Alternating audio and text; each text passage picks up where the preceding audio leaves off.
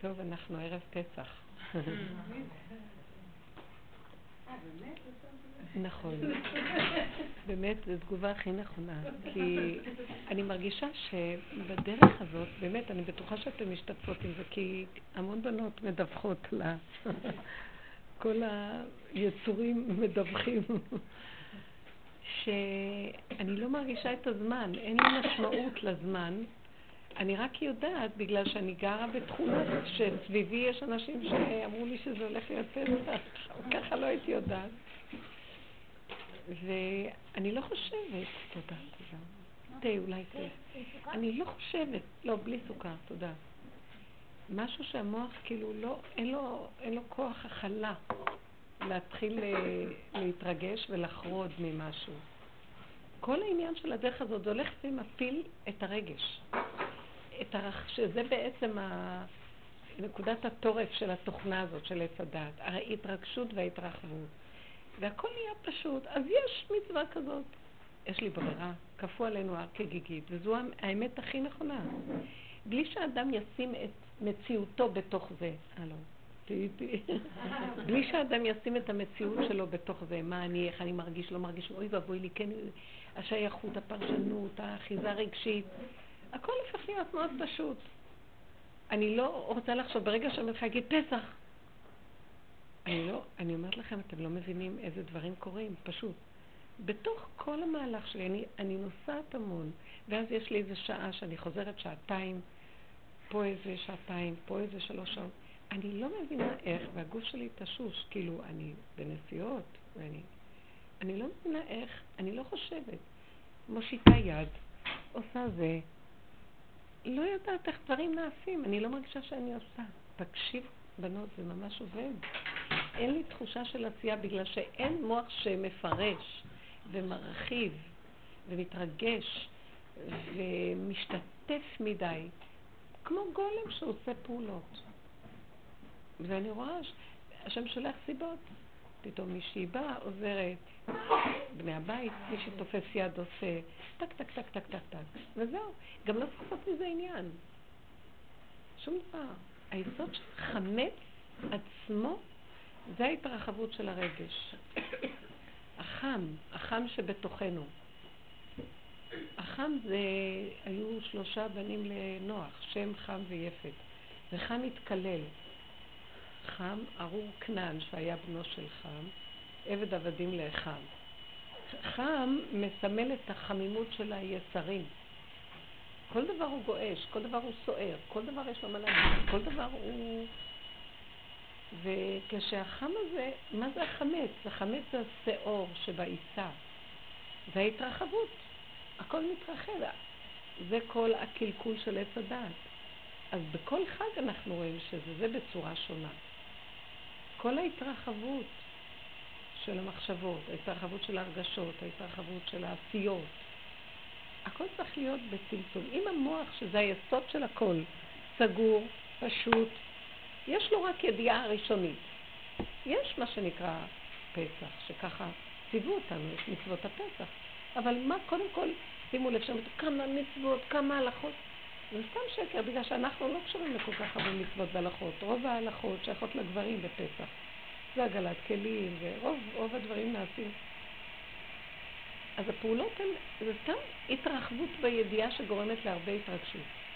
כל העבודה שלנו זה לצמצם את הרגש. אני רואה שזה השטן הכי גדול, זה השד, זה כל הסבל של הכדור. מעצמנו לעצמנו לא לדעת שום דבר. משהו, יהיה, משהו יודיע לנו שיש חג. משהו בסביבתנו יודיע לנו מתי זה חל. אני אגיד לכם את האמת, באמת אני עושה כאלה תרגילים שחררתי את המוח. אני לא מחוברת עם השעון ועם הלוח, ואני לא יודעת, אפילו ראש חודש אני לא יודעת מתי, כלום, החלטתי לשחרר הכל לאחרונה, ואז אני רואה שתמיד אני אדע, מישהו יודיע לי, וזה בסדר גמור. אני, אני לא סתם מדברת על עצמי. המהלך הזה של התודעה הזאת מביאה אותי למקום שדרכי הפעולות נעשות. התורה עוברת דרכי, אני לא, זה לא דרך המוח שלי. אתם מבינות מה אני אומרת? ואז יש המון אנרגיה, המוח מחליש אותנו וגונב לנו אנרגיות בצורה חולנית. הוא מוצץ לנו את המיץ. ורוב האנרגיות נגנבות כבר פה, כשזה מגיע לידיים הכל כבד, יש עצבנות ולחץ. כי באמת, בין העומס פה לבין היכולות של הגוף יש אה, ניגוד גדול וזה מפריע לנו, ואנחנו מתוסכלים ומוצאים את העצבים. לכן עבודתנו לא לחשוב, לא לדעת, לא, מעצמי לעצמי לא לדעת. לא יודעת זה, לא יודעת זה, לא יודעת זה. לא רוצה לדעת, תכלית הידיעה שלא נדע, והדברים קורים. אני אומרת לכם, הרבה יותר טוב. אני גם לא מרגישה מי פעל, אז אני גם לא יודעת אם פעלתי או לא פעלתי. באמת, תבינו מה מהלך כזה. אם אתן יכולות להתייחס לנקודה, תכניסו, תסגרו הרבה את המוח. מה זה סגירת המוח? כל הקלקול זה המוח הפתוח. אנחנו כנשים מוכרחות לסגור. רק תלמידי חכמים יכולים לפתוח את המוח, כי יש להם כלים איך לעבוד עם המוח הפתוח מול, מול תוכנית עבודה. י"ג כללים שהתורה נקנית בהם, ויש להם י"ג כללים איך לומדים את התורה. אז הם צריכים לעקוב אחר הכללים, זה הכל. חוץ מזה, בכל הנושא של מה שאנחנו כנשים, זה מנת חלקנו, זה בכלל לא החלק שלהם. אנחנו מתרגשות מכל דבר. מתפעלות מכל דבר. מביעות דעות, מדברות יותר מדי. מי שאומרת מילה, לזאת יש כבר מה להגיד ולזאת, המון דיבור. תשע, עשר קבין נטלה אישה. נטלה תשעה, אבל גם את העשר היא לקחה. המון דיבורים על סתם. האם אתן קולטות מה אני מדברת? זהו. החיים האלה, כל הקלקול שלהם זה הריבוי. הריבוי לא מתחיל במספר של האנשים שמסביבי. זה מה המוח שלי מפרש. אני יכולה לראות רק אדם אחד כאן, ולא לראות אף אחד גם. וישבו כאן המון אנשים. זה מתחיל מהמוח, איך הוא רואה את המהלך. והמוח רואה תמיד את המהלך הראשוני, נקודה. אבל יש מנגנון שמיד גונב ומרחיב. ואנחנו צריכים שמה לתפוס, לעצור ולא לתת. לא לתת. מה שלא יהיה, לא לתת. אתם קולטות מה? לא לתת. זה, אני, זה הופך להיות שאני, בנפשי הדבר. לא לתת. כאילו, אני אני אתאבד על זה. מדוע? משום שאני לא יכולה לשאת טיפת סבל מהמצב שנוגע בי איזה חיסרון או איזה... אה,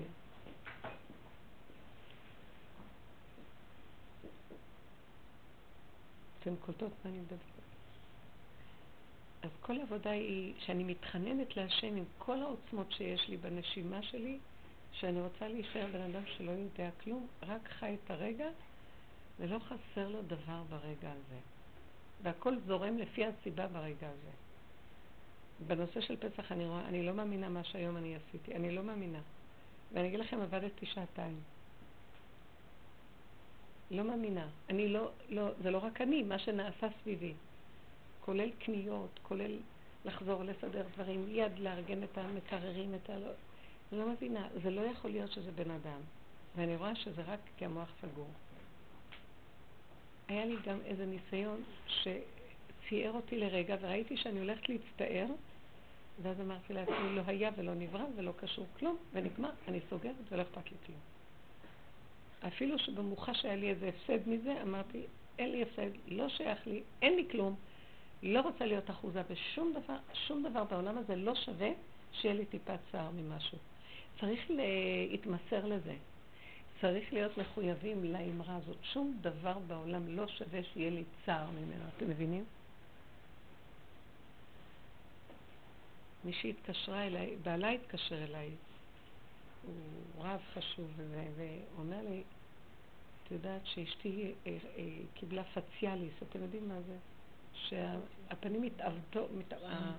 השריר של הפנים, יש איזה עצב בפנים שמעקם את הפנים. בבקשה תדברי איתה, היא כל כך, היא כל כך שבורה. ואז היא מאוד שמחה שהתקשרתי, השם ריחם שהתקשרתי בכלל. כאילו, אני, אני משתדלת לא להזדהות רגשית עם כלום, רק אני, באמת, זו סיבה שהשם אמר לו להגיד לי, ואז אמרתי, רגע שיהיה לי זמן. וכשדיברתי איתה, אז אמרה לי, אמרתי לה, זה הכל מלחץ נפשי. זה דברים ידועים. מתח ולחץ. זה קשור לשרירים. אז היא ישר אמרה לי, איזה שטות, על מה התרגשתי. כי אימא שלה אמרה לה משהו, והאימא שלה הלחיצה אותה, והיא כבר הרגישה שהלחץ הזה הפעם של אימא שלה לא היה רגיל. מחרת היא חטפה את זה. ואז אמרתי, אז, אז מה שווה? כאילו, אז אמרתי לה, אין לך אימא, כי אבי ואימי עזבוני והשם יאספני, אין אף אחד, אין אימא, אין ילדים, אין דודה, אין סבתא, אין בעל, אין כלום. יש הכל ואין כלום. יש הכל. זה מבנה. מה זה קשור אליי? שימו לב, מה זה קשור אליי רגשית? זה קשור אליי רגע אחד שיש לי איזו נקודה של סיבה שהשם נותן לי וצריך לחיות את הסכנה. שאני לא אתרחב מדי באחיזה הרגשית. למה? כי המוח נותן פרשנות, אז כמו שמישהי אומרת לי, אבל זה בעלי. כשאני אמרת לה לאימא, אז אמרתי לה, אז, מה אני אעשה? זה אימא שלי. אמרתי לה, שתהרוג אותה. כן, כי ככה זה העולם. יש להצדיק את זה, כי אם זה אימא, אז מוצדק שאני אמות. לא מוצדק שום דבר. ודעו לכם שהשם באמת, לא יובא השם סלוח לו. יש חלק בנו, בחלק הנמוך שלנו, שנקרא שכינה. החלק ששוכן איתנו אנרגיה, היא לא, היא לא תוותר לנו והיא לא תסלח לנו שאנחנו בוגדים בה. מה הבגידה? שאנחנו מתמסרים למשהו אחר חוץ ממנה. לדמות, לאירוע, לפרשנות, להתרגשות של משהו, והיא מתנקמת בנו. הנה, זה היה נקמנות. מחרת היא קמה עם סיפור כזה. וצריך להיזהר. אז כל פעם שאני נכנסת לאיזה לחץ, אני אומרת, אדוני שלום, תעזור לי, אני רוצה להיות נאמנה לך, ריבונו של עולם שנמצא בתוכי, אני רוצה להיות נאמנה לך. אף אחד לא שווה שאני אהיה נאמנה לאף אחד בעולם הזה, רק להשם. כי אם אני אהיה נאמנה לך, אנרגיית החיים השוכנת בתוכי, הכל יסתדר פה. אתה תסדר לי את הכל. אז אם כן, למה אני עוזבת אותך ורצה לסדר את זה בעצמי? כאילו, זה הולך לי?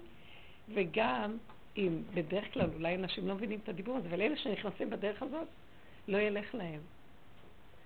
אני פעם, אמרתי פעם לרב אושר, רב אושר, השם כל כך קנאי, אומר לי, כן? כי אף אחד לא בא אליו, הוא נותן את הכל, שכינה נותנת הכל, ממנה כל החיים, וכולם בורחים ממנה, אז היא, היא מקנאה שאני, תקשיבו, זה נראה מוזר, היא מקנאה שאני מתחברת עם בעלי. היא מקנאה בי ובעלי. היא מקנאה, עכשיו תסבירו, היא זה אני והוא. אבל כשאני הולכת איתו בטבע ולא חיה את האמת שמשתפת אותה בתוך הקשר הזוגי, אז היא מסכסכת בינינו. פשוט אני רואה את זה כל הזמן. פשוט, וזה, תשימו לב ותסתכלו, לא יסכימו לנו. כי השם אומר, אני בראתי אתכם לכבודי, אז איפה אתם? וצריך כל הזמן להיות מכווננים לנקודה הזאת. אתן קולטות איזו נקודה מוזרה הזאת? כאילו מה, השם לא רוצה שאני אהיה קשורה בעלי. מה לך ולהשם בכלל שתגידי מה השם לא רוצה שאני... את זרקת אותו ואת קשורה עם בעלך בטבע, או עם הילדים, כל דבר אחר. אז השם אומר, זה לא ש... אתם שואלים שאלה לא נכונה. כי לא זה שאני לא רוצה שתהיו קשורים, אתם לא קשורים נכון. כי כל קשר שיש לכם עם כל מה שיש פה, קודם כל צריך להיות מתוך היחידה שלכם אליי. אתם חייבים להיות מחוברים מלמטה מהאדמה שלכם, ואז מתקיים בכם כל החיבורים האחרים. אבל אתם מדלגים על החלק הזה, זה נקרא גלות. גלינו מארצנו, מהארציות שלנו, ונתרחקנו מעל אדמתנו. ואז אנחנו לא קשורים איתו. אנחנו קשורים עם המחשבה של השם. כתוב בתורה, אומרים דבור תמנעים, שמועות נאות, אבל זה לא אמת. אם יש לי מצוקה, אני לא מחוברת. זה ישר מאותת לי. אני לא מחוברת, אז תחזרי. לא שווה לי, לא שווה לי שום דבר בכוח.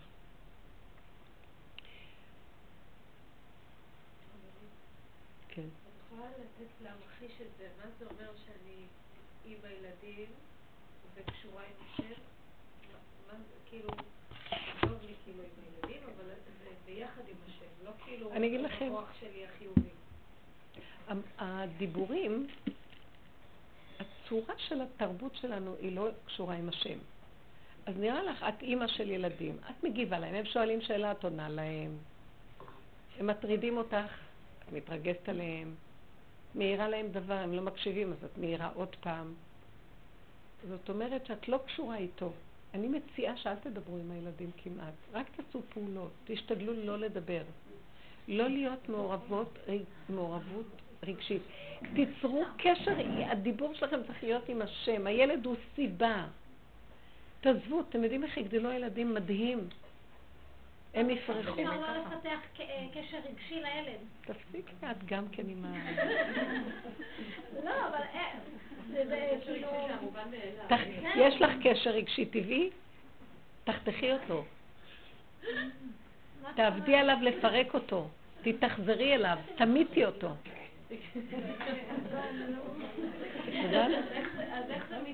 את חושבת שאני אתן לך לטפח אותו? הוא מה שהורס לך את הכל. למה? בגלל לא, שהרגש הטבעי הוא גנב. אתם מבינים מה זה הרגש הטבעי? אבל איך זה מתראה בחוץ, שכאילו יש קשר נכון, אבל אני מחוברת עם השם. איך זה מתראה בחוץ? את לא צריכה לדאוג לקשר שלך עם הילד.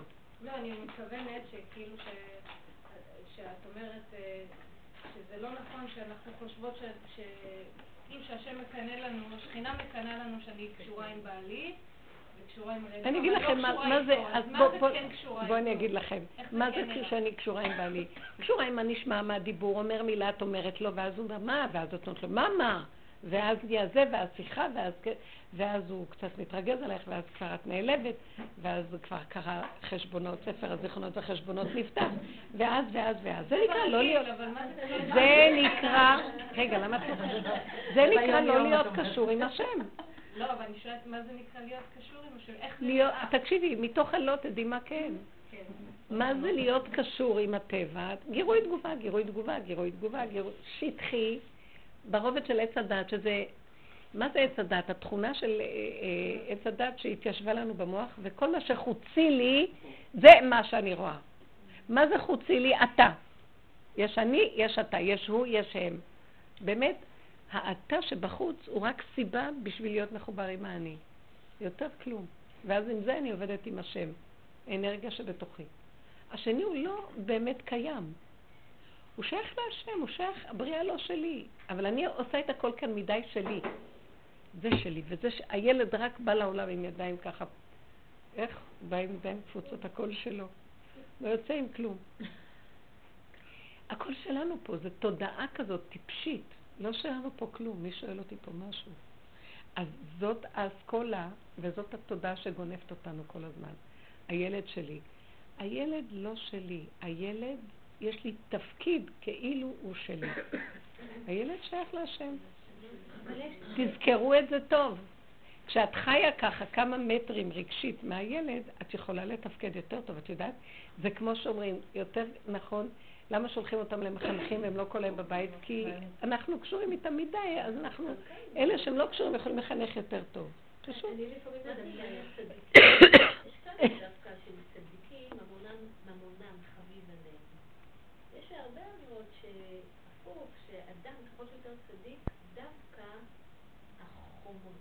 החומר, כאילו באיזשהו מקום קשור אליו, ובאמת דווקא יש איזה קלקול, אני רואה שהפוך, שפעם... לא, את שמה לב מה שאני אומרת פה? אני מאוד בעד מה, את מחזקת את דבריי.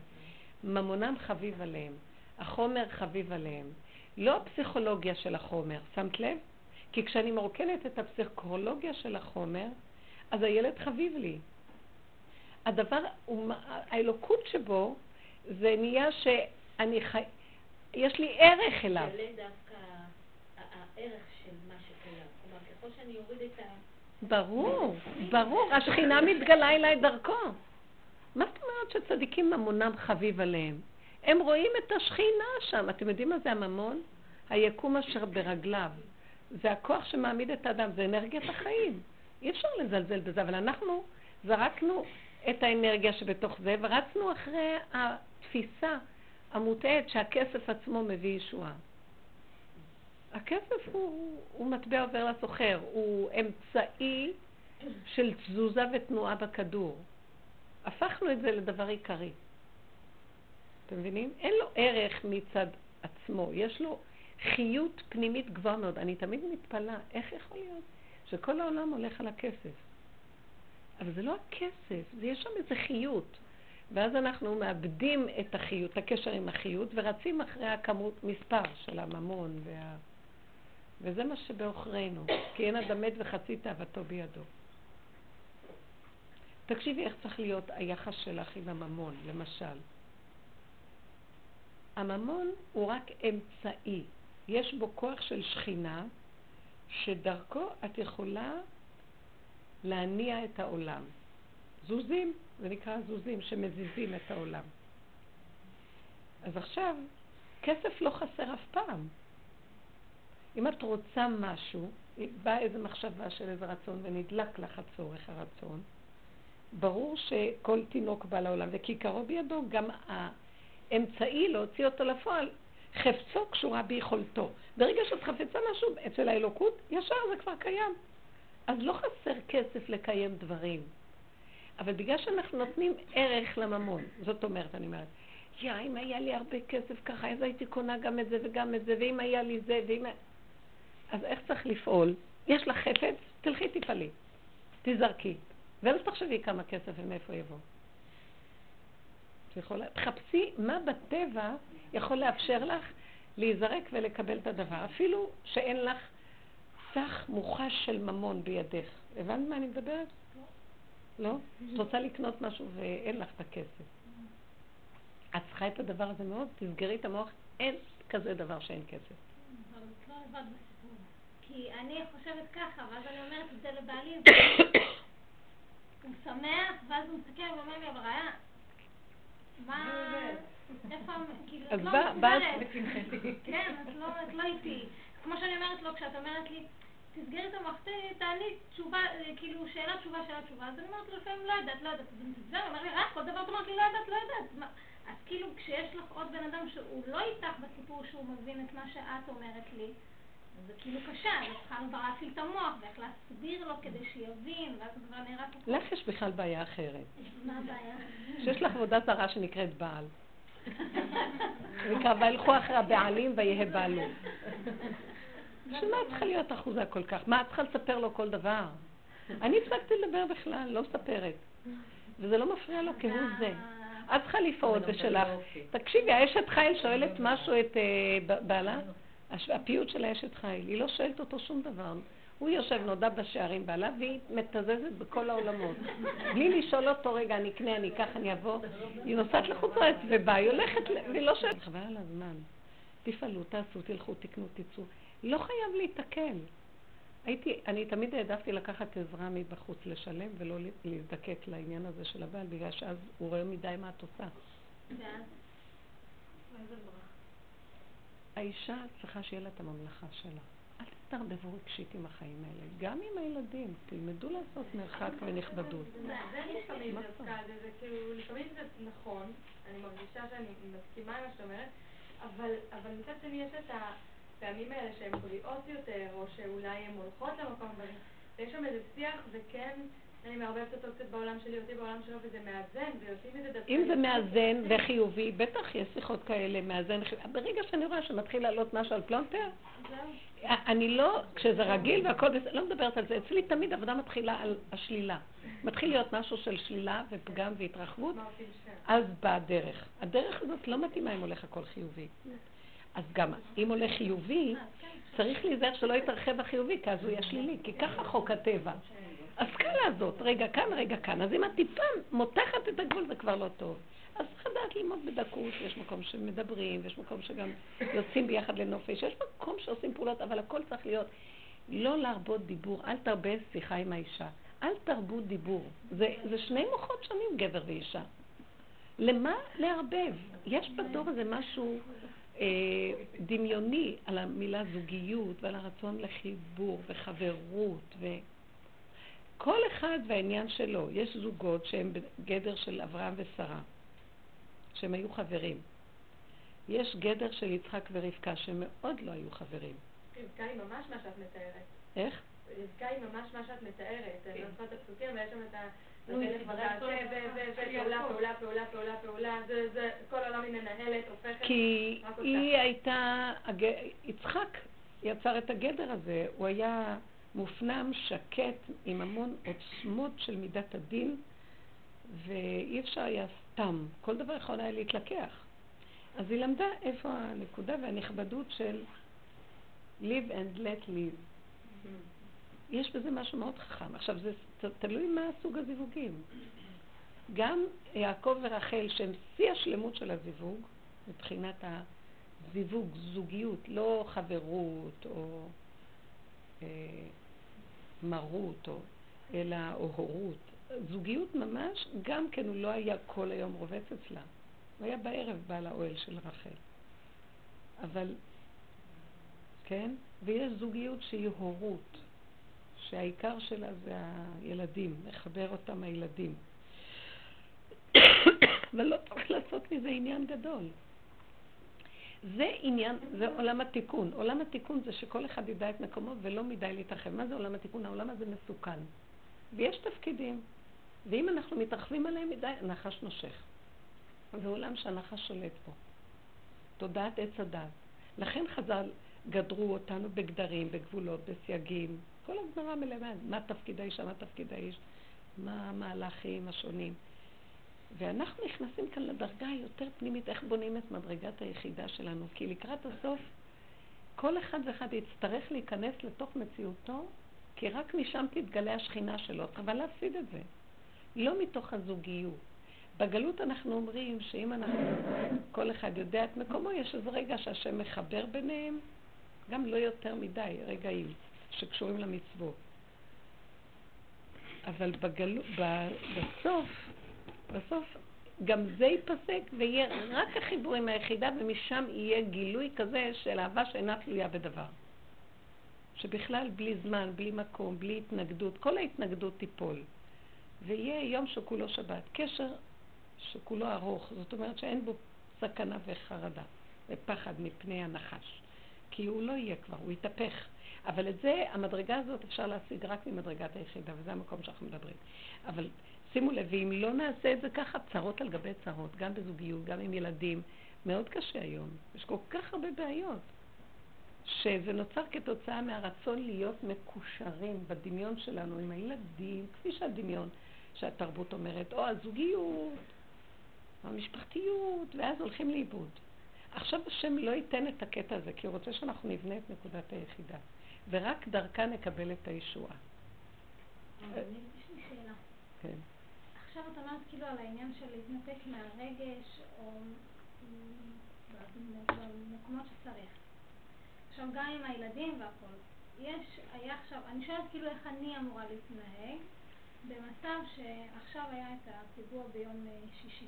מה היה? היה פיגוע ביום שישי. אחד מהנרצחים הוא שכן שלנו. ממש... לחיילים. אחד מהנרצחים של החיילים הוא ממש אה, קרוב. הפיגוע של, שני, של הקצין וה... כן, אז היה קצין והיה עוד חייל. ו... זה קשה. כן, אז אני שואלת כאילו, אני, אני אומרת לך, אני מתנהגת, והודיעו לנו את זה ממש בערב שבת. ממש ברגע שסיימנו לאכול. זה ראש חודש. ובעלי אומר לי, אנחנו, זה כאילו ראש חודש אה, ניסן. איך, בשבת הודיעו לכם? איך? הוא שבת. זה מושב, כולם שמעו, זה, אה, ממש אבל הם עוד לא הספיקו לאכול, לקדש כלום. ממש דברים קרוב אז מה? לידינו. אז השאלה כאן, אה, זה זה כן מרגש, זה כואב צער. אני לא- אני אומרת לך בכנות, אני לא נעים לי לשמוע מוזיקה.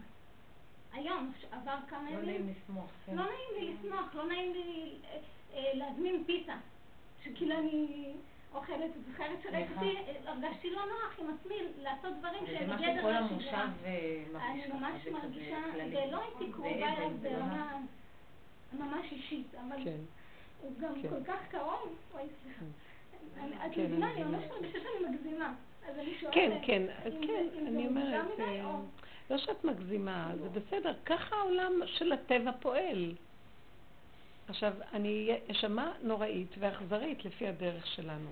באמת, שזה הדרך שאנחנו מחפשים, איפה האמת? מה, נכון, אנחנו רק בני אדם, מה גורם לי שאני אהיה בזעזוע? אתם זוכרים, פעם היינו מדברים, היינו מנתחים את הסיפורים. מה גורם לי שאני בזעזוע מהסיפור הזה? כי קרה כאן, שימו לב, משהו חדש לא מוכר לי, אפל, משהו זה הפחד הזה מסתורי. הפחד נעלם זה בן אדם שהכרתי אותו והוא איננו. המסתוריות של המוות. זה לא בגלל הבן אדם הזה שקורה לו כך וכך, כי הכרת אותו. אפילו לא הכרת אותו, זה במחשבה. כאילו, כן, הוא שכן, אבל זה, הוא כל כך הוא צעיר, ילד, הוא ילד, הוא ילד, כן- אז שמתם לב, זה הפרשנות של המוח, עושה אחד ועוד אחד ועוד אחד ועוד אחד. והיא יוצרת מסכת, ואז. היא מפעילה את הרגש. ואז נהיה כאבים, ואז נהיה גם פועל הכוח של הצדקות עכשיו. אל תאכלי פיצה, אל תשמעי מוזיקה.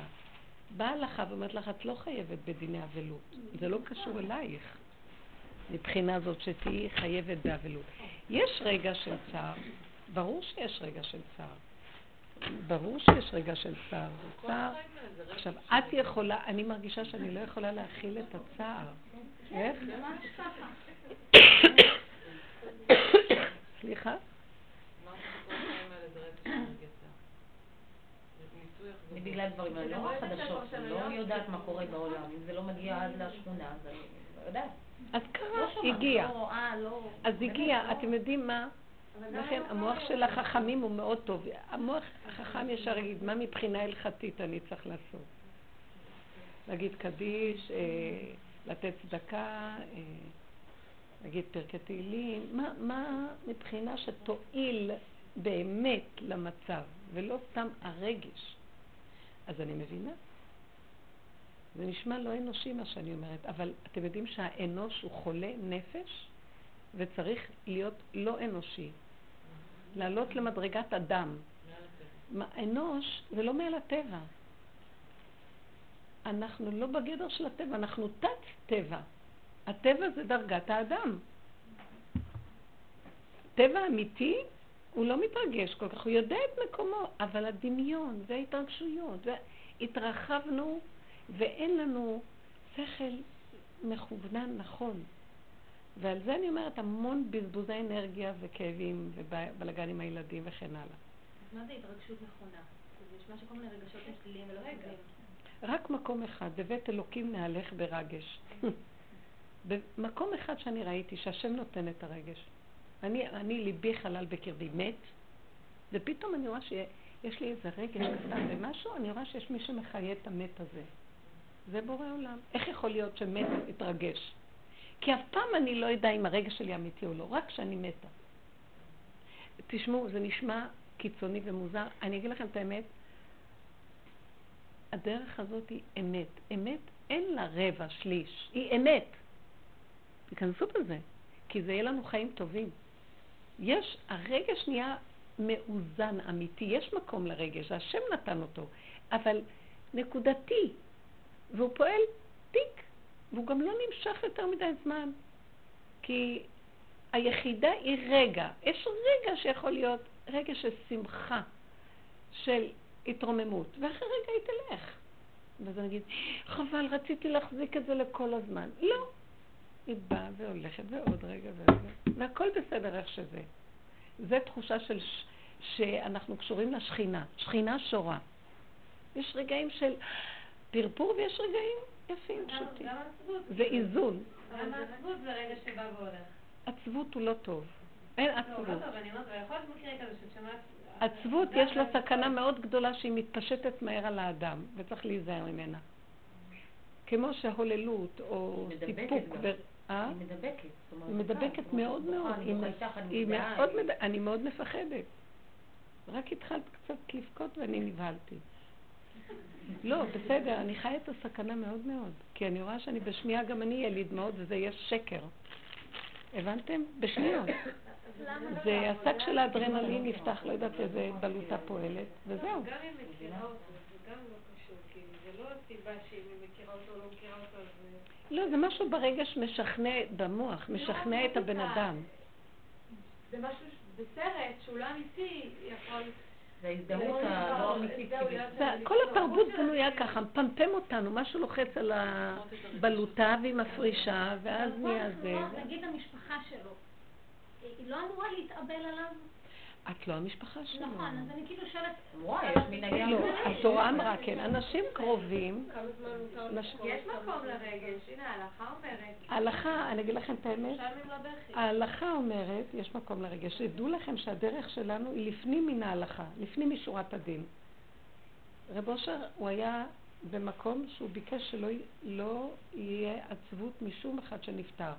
הוא אמר שאם היינו יודעים כמה טוב שהוא יצא כרגע מהעולם ולטובתו, שאנו רק צריכים לשמוח ביותר. ובאמת המון אנשים שיצאו מהעולם וחזרו וסיפרו, אמרו את זה. אה, כלתי נפטר אח שלה באופן מאוד פתאומי. אני זוכרת שסיפרתי לכם, אחד אחרי השני נפטרו אנשים. זה היה מזעזע. ואז היא אמרה שבתוך השבעה היא התנמנמה, והיא הייתה נורא עצובה, כל המשפחה הייתה שבורה. ואז הוא הגיע אליה, כאילו התנמנמה בצהריים כזה ש... ואז היא רואה אותו צוחק. הוא אומר לה, למה אתם עצובים? תהיו בשמחה. וזה היה מין הבזק של חיזיון, ונעלם. אני אומרת שזה מאוד החזיק אותה. כאן זה נראה לנו ככה. כי אנחנו, עכשיו, אז ההלכה אומרת, הבני אדם קשה להם, אז נתנו להם עצה. בעצם הנפטר לא צריך את השבעה. הזוהר הקדוש אומר שהנפטר זה שבעת ימי משתה אצלו. שפה יש שבעת ימי אבלות, שבעת ימי משתה של הנפטר. שהנשמה מתאחדת עם צור מחצ- מחצבתה. אבל אלה שאין לנו תודעה נכונה, אנחנו מבוהלים, אנחנו, המסתורין הזה קשה עלינו, זה לא, הדמיון, הדמיון מאוד מאוד מקשה.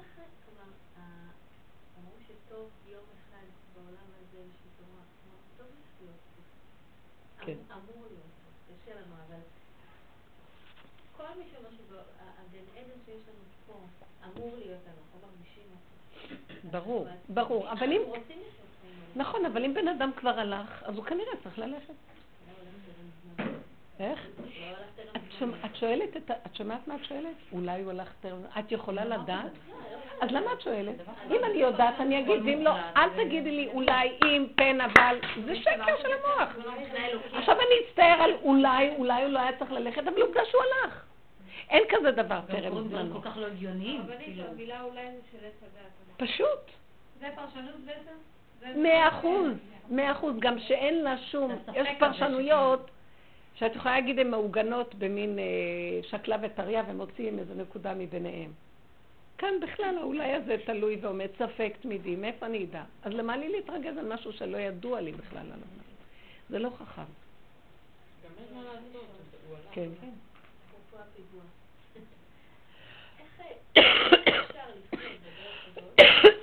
איך?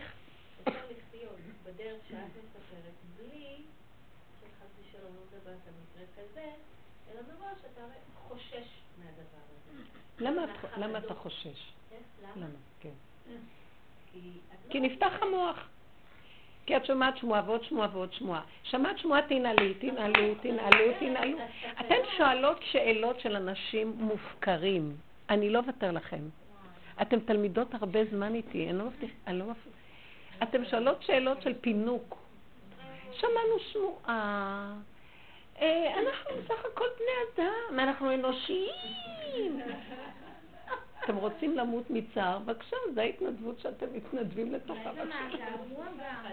מפחד. אני רוצה לספר שביום שישי היינו בחווה, איתן.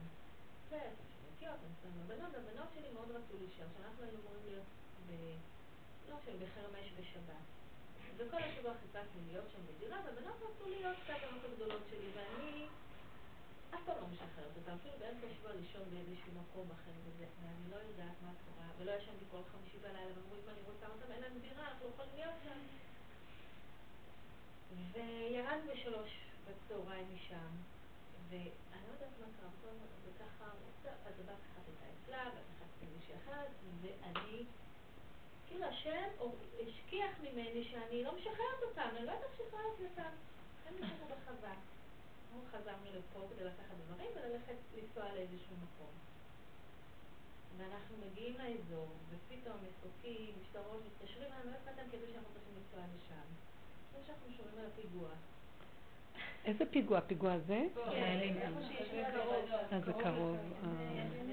עבודות המשך. ואני פשוט לא הבנתי שהבנות שלי שם, והן רואות מהגבעה, הן רואות את כל מה שמתרחש למטה. הפיגוע ממש ליד, פשוט שהרבנים תבין. ואני לא יכולה ללכת אליהם, כי חסמו את הכביש. אני לא יכולה ללכת לקחת אותם. והם שמה, ו... עכשיו אני אומרת, הרי, שלא הייתה לי ברירה, אני הייתי צריכה לנסוע לשבת, זה היה חמש דקות לפני שבת. מה הם עשו שם? למה הם... הם ישבו שם לשבת, את- חברות, אה, התארחו שם. התארחו. בסדר, כל השכונה התארחה, לא? כלומר, כל היישוב נשאר.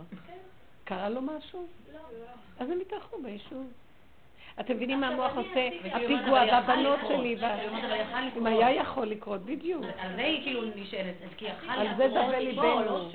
אני כאילו עשיתי עבודה של שחרר, כאילו. אני בטבעי, אני לא משחררת אותם. ידעתי שאם אני אקח אותם, הם יש- יישבר להם הלב, כאילו, הם ממש רצו להישאר. עשיתי עבודה, אמרתי, הש- אבא, אתה שומר? בדרך כלל לפני פיגוע צריך לחשוש, לא אחרי. לפני הפיגוע. אחרי לא יהיה היה עוד פעם. זה היה לפני הפיגוע. לא, זה היה כשכבר המסוקים היו. לא, לא, זה לפני הפיגוע, ביום חמישי לא ישבתי כל הלילה, כי ידעתי אה. שהן רוצות להישאר ואני לא... אה, ואין לי אה. רב, אני לא יכולה כן. להישאר, לא משנה, ו- והם נשארו. אז כאילו, אני אומרת, אני עושה עבודה. אחרי שעשיתי עבודה כאילו לשחרר אותם, פתאום בא הדבר הזה, ואני אמרתי לכולם, לך. אף אחד לא מדבר איתי. אני מחו- אני יודעת, כאילו, מה מה אומרת, מה לשחרר? אני לא יכולה לשחרר את הבנות שלי. אני צריכה לשמור עליהן, הן צריכות להיות איתי. כאילו, אני נורא בלבל. אז אומרת, היה לי מאוד מאוד קשה. אז מה עשית אחרי זה? הייתי בשבת שם, במוצאי שבת פגשתי אותם. רגע, אבל היה לך צער כל השבת. אה, לא כל. אבל רגע, יפה שאמרת ככה. את אמרת דבר נכון. רגע אחד את אמרת. טוב, בוא נשחרר אותם. נכון, אנחנו בוא נעבוד על עצמנו, לא להיות אחוזה רגשית. ישר יבוא אותו שד של רגש ואותו כוח של טבע, ולא ייתן לך מנוחה. ואז השלב הבא זה להודות באמת שאני לא אהיה יכולה. כי הרגע הראשון שאני נותנת עצה טובה, חבר'ה, תסגרו את הרגש, תסגרו את המוח. ואז אני יכול. בוא נלך לסגור. לא, הניסיון הכי גרוע קרה לה, עד שהיא שחררה והבינה את עצמה, פיגוע. בדיוק. כאילו ש- באיזשהו מקום, כל העבודה שלנו, כשאנחנו באים לעשות משהו, עצה של הדרך, היא בסוף לגלות שלא יכולים לעשות את העצה. ואז השלב הבא זה להשלים, ולהגיד, אני לא, אבל אם אתה, ריבונו שלם, אז עכשיו מתחילה עבודה. אני לא יכולה. כי עוד עץ הדת שלנו חושב שהוא יכול. ובאמת, באמת, התכלית של גילוי השם זה שהאדם לא יהיה יכול כלום בהכרה מלאה. כי אם הוא עוד חושב שיכול, אז השם זז, ותנסה גם את... זה עוד איזו מודעות של משהו. ואז היית במקום הכי נכון, אמרת, אני לא יכולה לשחרר את הבנות שלי, אבל דבר אחד לא רצית, לדבר איתו על זה. אני לא יכולה, זה רק אתה יכול לבוא, להרגיע את רוחי, לסובב את מוחי, שאני אשכח מהן כאילו לא קיימות, רק אתה שומר, תשמור עליהן, תעטוף אותן, ותניח לי בשקט. כי רק אתה יכול לעזור לי, אני לא יכולה לעזור לעצמי. זה, ההצהרה היא טובה, היא הצהרת אמת, ואת אומרת אותה להשם. אני הרבה פעמים רואה בדבר הזה, אחר כך המוח משתתק לי, הסחת הדעת, כאילו בא מישהו, לקח לי את המוח, אני לא זוכרת שום דבר. זה רחמים גדולים מאוד, זה ככה. כי אני לא, האני לא. כי הוא אחוז, זה תפיסת עץ הדת, הוא אחוז, הוא רגשי, הוא מבוהל, הוא מדומיין, מלא חשדות וחרדות, מתרחב, ואני לא יכולה להילחם איתו. אבל זה אחרי הרבה עבודות שמנסים כאילו להיות יכולים, והרבה פעמים גם נראה שהולך לנו, ואחר כך עוד פעם מתרסקים ולא הולך כלום. במקום הזה השלמה שרק אתה יכול ואני לא. אתה מראה לי את האין אונים שלי. גילוי השם זה רק באין אונים של האדם, ולאין אונים עוצמה ירבה. כך כתוב בישעיה הנביא. כשאדם הוא חסר אונים, פתאום השם מתגלה ונותן לו עוצמות. ממנו, מהשם. אז הבן אדם יודע שזה לא שלו, כי כל המטרה תמיד להישאר שאני לא יכול. תשמעו, זה מעוות לא יוכל לתקון התוכנית הזאת, זה רק השם. זאת אומרת, איך בן אדם שאין לו רגש, פתאום יש לו איזה התרוממות הנפש? איך אדם שלא יכול לסגור את המוח, פתאום סוגר? איך יכול להיות שאני כל כך אחוזה בבנות, וכל השבת בכלל לא זכרתי שהן קיימות? איך אבא זה אתה? זה ההוכחה שיש חי וקיים.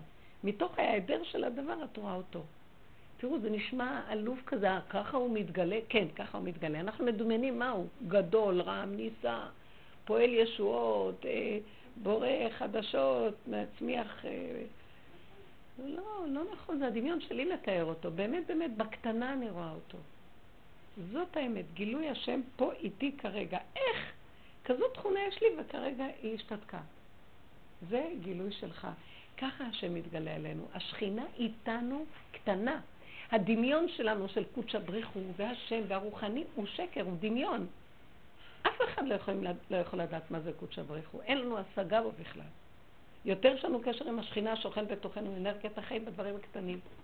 וזה ככה מתחיל הגילוי שלו. צריכים להיות קשור עם השכינה. בגלות אנחנו לא קשורים עם השכינה, זה החולי של הגלות. אנחנו קשורים עם הדמיון של העץ דת, ספריות גדולות, גדלות, רבנות, חשיבות, כולם מבינים.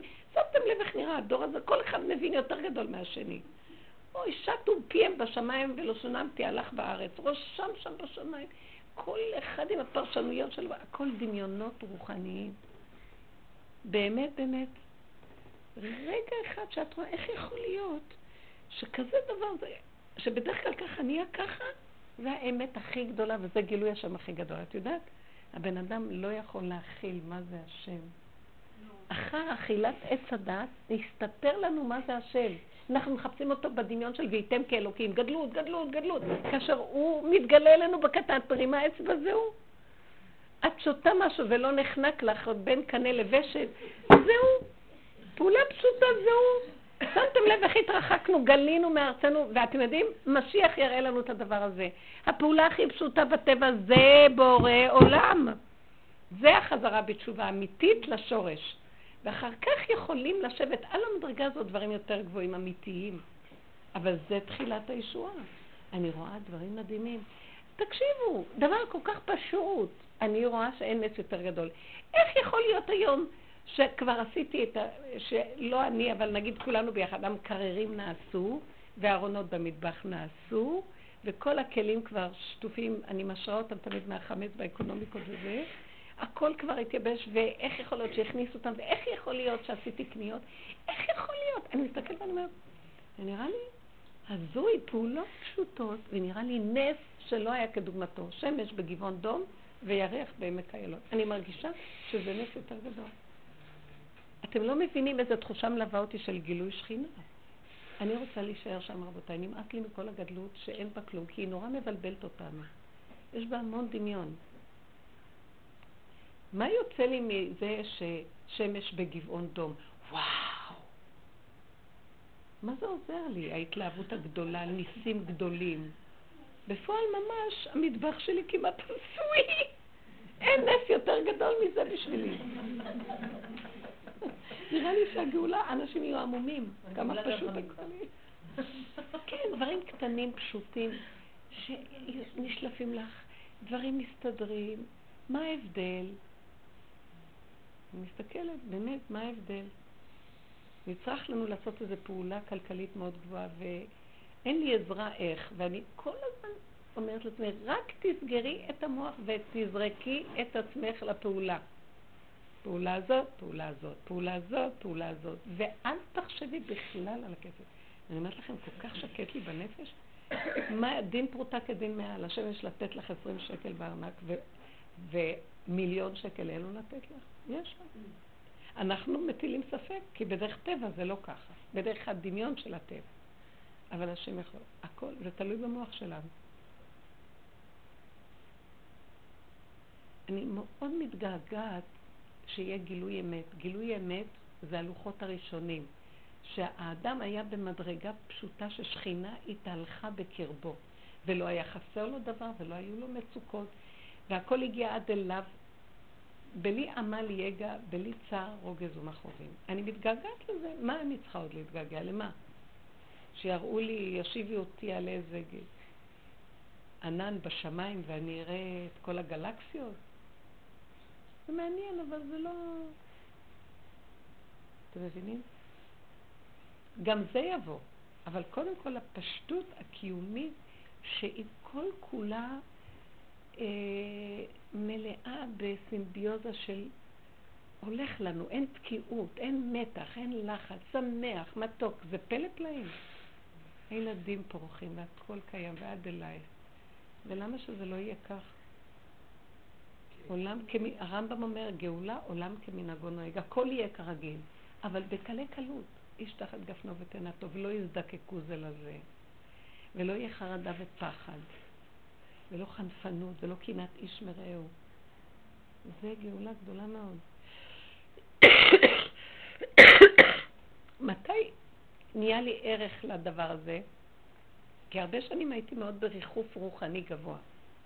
וכשהשם הוריד אותי והוריד אותי דרך העבודה הזאת, חטפתי כל כך הרבה מכות וכאבים בעולם. ראיתי פשוט, הוא כאילו הכניס אותי לעולם, הייתי מרחפת, הכניס אותי לעולם, ופתאום עולם אכזר, קשה, איזה מציאות, איזה דבר, איזה נורא ואיום, איזה זה, איזה זה, איזה זה, זה. פיגועים, רציחות, דברים, הנפש נגמרת. ופתאום אמרתי, זה גיהנום פה. ואז שנהיה לי רגע מתוק, אמרתי, גאולה? אתם מבינים? אחרי שהוא הראה לי את הגיהנום, והוא נתן לי איזה רגע אחד מתוק, אמרתי, ידעתי להעריך את הרגע של הגאולה. ככה, אתם יודעים מה? לא נעריך. כן. אני רוצה להגיד שמאז שאני נכנסתי לשיעורים האלו, זה לא רק להעריך את הדברים האלו שאת אומרת, זה גם להעריך את הסבל. אני מרגישה שאני לא יכולה לסבול שיהיה לי קשה. בדיוק. אני לא יכולה, משהו לא מסתדר לי הכי קטן, כמו ילדה קטנה, אני לא יכולה שיהיה לי קשה, ככה אני אומרת. אני לא יכולה שלא יסתדרו דברים. מדהים, זה בדיוק הנקודה. אחרי כל כך הרבה גיהנום שעברתי, באמת, מה זה הגיהנום? זה בנפש. זה תחת זכוכית מגדלת, הוא מראה לך, והמצוקות, את רואה. ואחר כך, כשיש לך רגע אחד של מתיקות, את אומרת תודה, ואחרי זה אני לא מסוגלת לחזור לגיהנום הזה, אחרי שאת תואמת את הטעם של מה זה שלוות הנפש, מה בסך הכל? אוכלת במנוחה, טעים לך, לא כואב לך, לא מטרידים אותך. יש לך רגע אחד, כולו רק שלך מתוק. אתם לא מבינים, זה לא דברים גדולים. אחרי זה את אומרת, לא, אני לא מוכנה לחיות את הגיהנום הזה עוד פעם. ואז את רואה שזה קשור בך. איך? כי המוח הגדול הזה גורם את כל... הנחש שוקט. לא מוכנה לתת לו. לא, אני סוגרת. זה מה שאני אומרת, זה פינוק. אנחנו, אין לנו ערך כמה סבל אנחנו סובלים כל הזמן. אם היה לנו ערך והכרה לסבל, לא היינו ככה מסכימים. וכל המטרה של הדרך לעורר אותנו. חבר'ה, תתעוררו, זה לא צריך להיות ככה. למה שזוגיות תהיה כזאת? אני שואלת, מלכתחילה זה הגלות והגיהנום. זוגיות לא צריכה להיות ככה, שהאישה, אז הבעל יתווכח איתה. הוא כופה עליה את רצונו, היא כופה עליו את רצונה. זה משגע. סליחה, זה לא הגון, זה אכזרי. ששני בני אדם, מכוח זה שהם זוג, היו חייבים אחד להתמסר לשני למרות נטיותיהם הטבעיות ורצונם העכשווי. זה כפייה. זה לא טוב. אה, אם הייתה, מה זה סובלנות הדדית? הכוונה, תחיה, תחיי. יש מי שמחבר ביניכם לרגע אחד שמתאים לשניכם, הכל מסתדר ביחד. לך יש דעה אחרת, לא דעה, לך נטייה אחרת, לא נטייה אחרת. איך אפשר לכלות? זה הגלות, שהאישה צריכה לח, להכריח את עצמה להיות תחת. ו, וכתוצאה מזה לחנוק את הצרכים, את היצרים, את הרצונות, את ה... זה גלות מאוד מאוד גדולה, ושילמנו על זה הרבה. חטא, אדם הראשון. אבל המטרה היא לא שאנחנו נקום ונעשה מרד, כמו שיש היום בעולם, כביכול, כאילו, זכויות הנשים, אלא המרד צריך להיות בפנים. אני לא מוכנה לסבול. לא צריכה להתחצף. אני לא רוצה לריב עם השני. אני לא חייבת להיות מצויה. אני לא חייבת לשתף פעולה רגשית. אני, לא, אני יכול לשחק אותה, אני יכולה לעשות מרחק קטן איפה שזה לא מסתדר. למה לא? זה סופיסטיקטד, איך אומרים? זה מתוחכם, זה עדין, זה יפה, זה חוכמה, חוכמת נשים, בנתה ביתה, וזה קשור לאיך אנחנו מקבלים את הכלים לעשות את זה פה. לא צריך לריב. כי התורה רוצה שנכבד את הבעלים. לא צריך לריב, לא להתווכח, לא להתנצח. זה לא, זה לא מועיל בכלל. אבל צריך לדעת איך להתחמק. איך לא להיות מצוי לעוד איזה פלונטר עכשיו שהולך לקרות? בשביל מה? אותו דבר עם הילד. חכם עיניו בראשו לראות. הילד רוצה משהו, את אומרת לו לא, אז מתחיל לנדנד, ואת אומרת לו, אמרתי לך לא, ואז הוא מנדנד, אבל אמרתי לך לא, ואז הוא שוכב על הרצפה וצועק, כמה אני אגיד לך לא, ואז את צועקת עליו, אז תחטיפה לו סטירה ודוחפת לו את האוזן. אמרתי לך לא, אולי תפסיקי להגיד לא. פעם אחת אמרת לו לא, לכי. לכי לחדר אחר, לכי לעשות פעולה אחרת, אל תעמדי מולו. לא כדי... לא, אנחנו עומדים וכאילו מחכים, נו כבר, תגיב לי כדי שאני אגיב לך. יושבים מאחורייך, את בכלים, וזה מאחורה, ככה, בשמלה. אין, לאן? תבצעי אותה אחורה, מה תעשי? סליחה, אם את צריכה... זה לא רק את יודעת מה? תקשיבו, לא. תקשיבו, אז הם ירדפו. כן, תקחי אותה רגע, שבי רגע, תסתכלי לה בעיניים ותגידי, כשאני אמרתי לך בפעם הראשונה לא, אז אני התכוונתי לזה, את יודעת? תשקיעו רגע של אמת. זה הופך להיות משוגע היחסים עם הילדים. כן? לעמוד על מילה. זה לחזור ולהגיד, אבל אני אמרתי לא. כאילו, תני חשיבות למילה שלך. איזה זילות יש לנו. ככה גם עם הבעל. למה שיכבד אותך? כמה שיכבד אותנו? לא מצויים. הכל כבודה בת מלך פנימה, היא לא מצויה לו בכל מקום שהוא רק רוצה. כי הוא מחפש לזרוק עליה את המרירות שלו. כי ככה היה בכל השנים, האיש היה לו מר ממשהו, היא הייתה הקורבן של זה. ככה זה היה. זה לא... אבל אנחנו היום, השם הוציא אותנו מהגלות, וזה, איך אנחנו גם נישאר במערכת, כי זה עוד לא לגמרי הגאולה, שלא נתחצף ולא נרים, מצד שני נתחיל את הנפש כבר לגאול. בפנים את לא מתרגשת. היה, איזה, היה לי איזה היום משהו ש, שראיתי ש... מצד בעלי שראיתי שזה היה לי קשה מאוד. ואחרי רגע ממש רציתי להתלקח ואז אמרתי, לא שווה לי. לא שווה לי בשום צורה לכל חללי דה-עלמא. לא שווה לי. אז הוא לא קיים, וגם אני לא קיימת, ומה שהיה לא קיים ולא קיים כלום. לא קיים. אתם צריכים להבין באיזה חוזק, כי האיסורים של המחשבות האלה, הנוחשות, נושכות, לא שווה. וזה צריך להיות כמו משהו שאי אפשר לתאר אותו, ש, של... אני רוצה ל... תראו את התנועה הזאת, רבו שר היה עושה את התנועה הזאת. שריר בלב. לא שייך.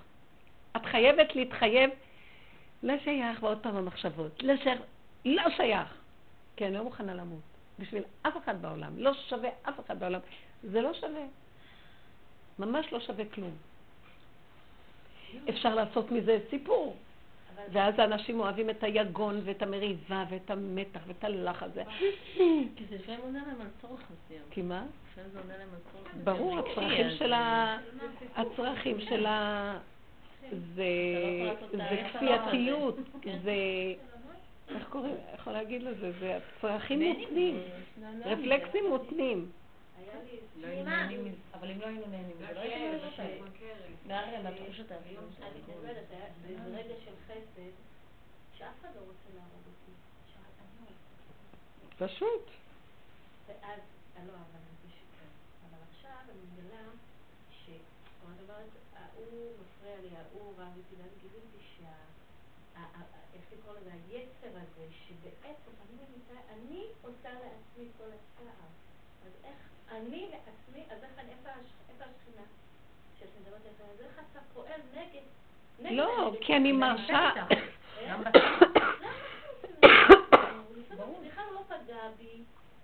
לא לא. אז תסגרי, אין ילד, אין אף אחד, אין כלום. אז לא, אז זה לא בעיה, אוקיי, הבנתי, אבל נשארתי עם עצמי, עם הרע שבתוכי. אבל את, אה, הרע הוא רגע אחד, התרחבת איתו, נהיה עכשיו קערה שלמה. את צריכה להגיד רגע אחד, הנה אני ראיתי, מתחיל להתרחב לי משהו, ואז יהיה לי כאבים.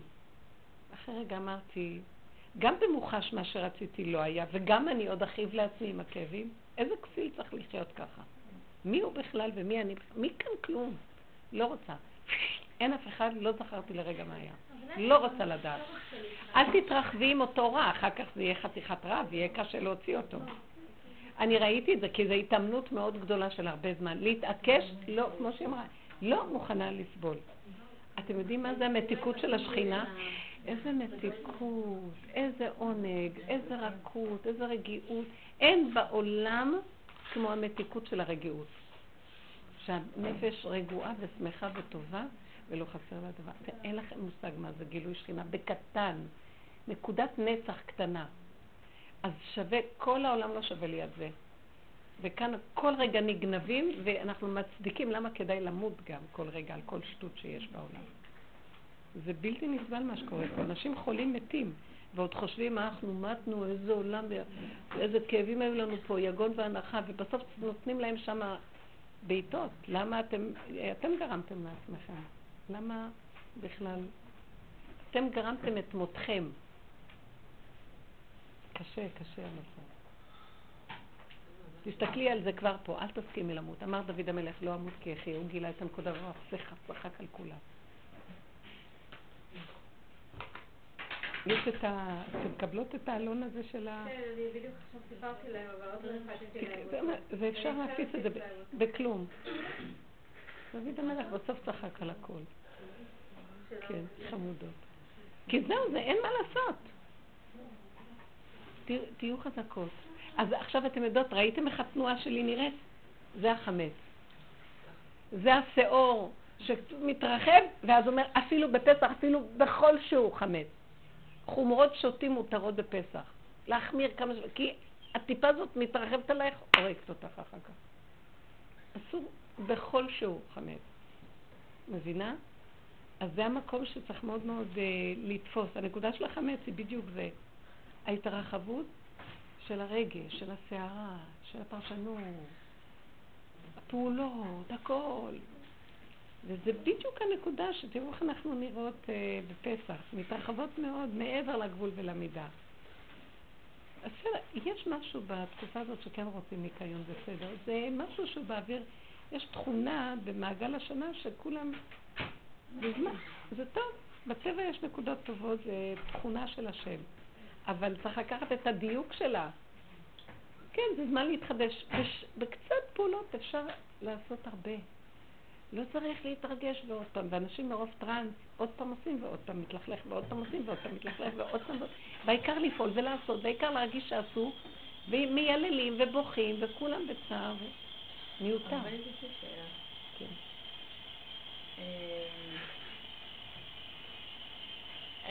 הייתה לי איזושהי תקופה שהרגשתי שכאילו חוזר על איזשהו ניסיון של כאילו די דומה בכמה וכמה מקרים. ויש לי כאילו משפטים בראש, אני אומרת לעצמי שכאילו אני אמורה להיות אה, אה, צדיקה, שאני אמורה להיות אה, אה, רחמנית, שאני אמורה להיות אה, אה, כאילו טובת לב, כל כל המשפטים האלה, וכאילו... כן, זה תוכנת עץ הדעת. והשם כאילו מזמן לי מצבים הזויים, שאני מרגישה כאילו, כאילו שאני... שיוצא ממני כאילו לא טובת לב, לא אה, נדיבה, לא אדיבה, מגעילה, כאילו. זה בדיוק הדרך, היא שייכת לדרך. בדרך הזאת זה עובד, כנראה שבגלל שאת שייכת לקבוצה הזאת. זאת האמת, זאת האמת. לא, ואז כאילו, אני כאילו... לא, לא. לא, ואז אני אומרת, רגע, אז אני... לא, זה לא בשביל... כאילו, אני לא אמורה לעבוד על עצמי, להיות... יכולה לעשות לי קצת תה מזה, כמה עלים, אפשר לצלם את זה בנייר, אם לא, אז לא. כאילו, יש לי את הדילמה, כאילו, השם לא רוצה שאני אהיה טובה עכשיו, אבל לא... לא, לא, לא, השם לא רוצה שאני אהיה טובים, זה שקר. זה הנחה של עץ הדת. וייתם כאלוקים, אז צריך כל הזמן להיות טובים. אז אנחנו מכסים, כי הוא לא רוצה שנוציא את הרוע החוצה. אבל כאילו, מזה שאני לא טובה, זה פוגע במישהו אחר. דוגמה. את הזויה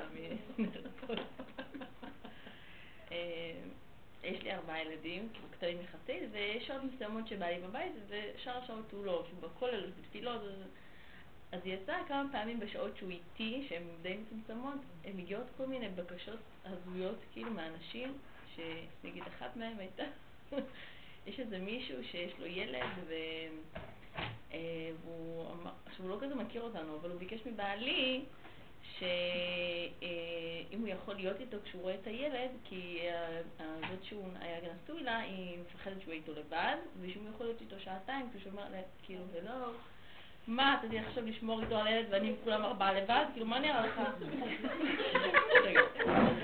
הוא אומר לי, לא, הוא לא יכול לראות את הילד שלו, כאילו, מעניין לי את הסבתא שלו. כאילו, יוצא ממני כל החלקים המגעילים, שכאילו, אני אומרת איפה הטעות לב, איפה התחשבות. כאילו, אני רק את כן, עצמי. אני לא מצליחה לראות את העזרה לזולת, לא, זה נחסם. אני ואני אומרת כאילו, אני אמורה להיות, לעשות עבודת מידות, או להגיד, שמע, זה אני, זה היכולת שלי להכיל, ולא מעניין אותי אף אחד.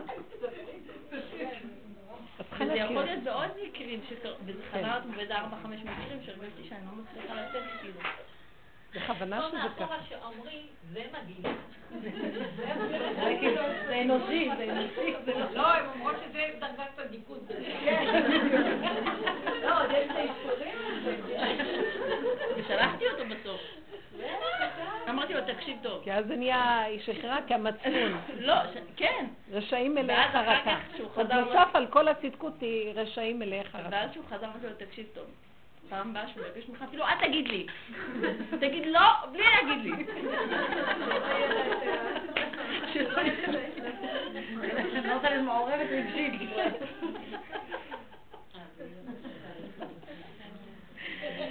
כן.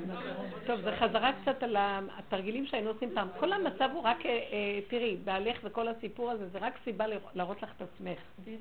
ואיך שאת אה, התגלית לעצמך, זה זעזע אותך אולי כאילו, כי את חושבת שאת משהו אחר ממה שאת, והסיפור הזה פתאום הראה לך. אז המטרה היא לא כל כך מה תהיה התוצאה, הוא כן ילך, לא ילך, ישב, יבוא, זה לא אכפת לנו כל כך התוצאות. אכפת לי לראות איך אני נראית, והשלב הבא זה, אה, אני לא כזאת צדיקה כמו שחשבתי, ואז השלב הבא זה גם לא להצ... לה- כאילו, אז ריבונו שלם, תעזור לי רק שלא יצא הרשעות החוצה, כי באמת אין עניין להוציא את הרשעות אחד על השני. ויכול להיות גם שתגיעי למקום שתגידי, אני לא יכולה שלא להוציא את הרשעות החוצה, כי כל המצב שלי לוחץ אותי, אני צריכה עזרה, אין לי כוח בגוף, אין לי כוח... זה כבר שלב מתקדם. אבל השלב הראשון זה לראות שבאמת, איך אני קופצת, כאילו, מה כבר קרה? תודה. ואז המהלך הזה, שאני רואה את עצמי, עכשיו אני צריכה לעבוד, להכיר, אה, זה רק כיסויים שאת חושבת שאת, שאת, שאת צדיקה בכל התרבות הזאת, תהיה צדיק, תהיה זה, תעשה חסד, ת- תבין את הזולת, כלומר, אף אחד לא אכפת לו מהשני, לא אכפת לנו מהזולת. באמת, באמת לאמיתה, תכירו את האמת. וגם אין, אני רוצה להגיד לכם סוד, ואמרתי אותו אלף פעם ואתם לא קולטות את הסוד של התוכנית הזאת. הסוד של התוכנית הוא כזה, אנחנו לא נצרכים להיות בעלי חסד. אנחנו לא צריכים להיות טובים. אנחנו לא צריכים להיות צדיקים. בגלל שאכלנו מעץ הדעת ונכנס בנו דמיון שצריכים להיות כמו אלוקים. עכשיו הדמיון אומר, האלוקים הוא טוב, אתה גם צריך להיות טוב. האלוקים הוא צדיק, אתה גם צריך להיות צדיק. אם לא היינו אוכלים מעץ הדעת, לא היינו צריכים בכלל לחשוב אם אני טובה או רעה וצדיק. השכינה בתוכי, מה שהיא מפעילה אותי זה מה שהיא. אם יצא לי משהו להגיד, אז אמרתי. זו האמת הכי פשוטה. סליחה, אני צריכה עזרה, ואני קודמת, אני אהיה ביתך קודמים. פשוט. בלי כעס, בלי רוגז, בלי מצפון, בלי חרטה, בלי לאיים? אבל אחרי החטא, מה קרה? אז העונש שהוטל על האדם, תהיה צדיק ואל תהיה רשע. משביעים אותו. בסדר, לא להוציא החוצה אחד על השני, אבל לפחות שנכיר את עצמנו באמת. אנחנו שקרנים. אתם יודעים מה? ואנחנו הכי אמיתיים. מה השקר? שאנחנו מתכסים כאילו אנחנו צדיקים. ועכשיו, מי שנכנס בדרך הזאת, מתחילים להפוך לו את הצורה. מראים לו מי הוא באמת. אז הוא מזועזע מאוד, והוא כאוב ועצב, ודווי עליו ליבו, בגלל שאיזה בן אדם הוא לא בן אדם. ואז כל המטרה של הדרך להודות באמת, נכון. ואחרי שהודיתי והיה לי כאבים שאני לא בן אדם, טוב, אבל אמרתי, טוב, תודי, והלכתי בשפיפות, איזה בן אדם אני. אחרי כמה דקות אני מסתכלת ואני אומרת, פעם, פעמיים, אבל אני לא צריכה להיות בן אדם כזה. איך שאני ככה זה הכי בסדר. ילד קטן, יש לו צער? כי זה באמת הנקודה, היא אמיתית. אם יצאתי ככה, ככה זה צריך להיות. אבל בלי כעס ורוגז. כי זה הגבול שלי, ואני צריכה אותך קודם, אבל לא בצורה של כעס או רוגז. כי ככה זה. בלי לכעוס על השני, בלי להלקות את עצמי, בלי להיות שבור מעצמי, כי למה שאני אהיה שבור? זה האגו שבור, כי הוא רצה להיות כמו אלוקים.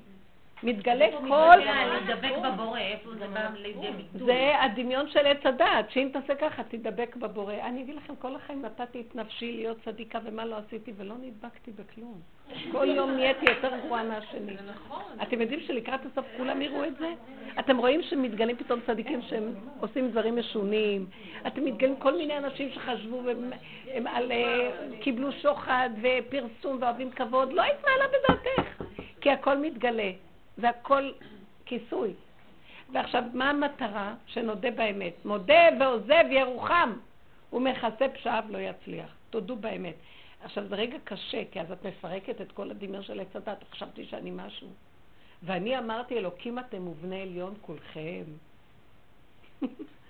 זה היה אחרי אה, חטא, אה, אה, הלוחות השניים נשברו, הראשונים.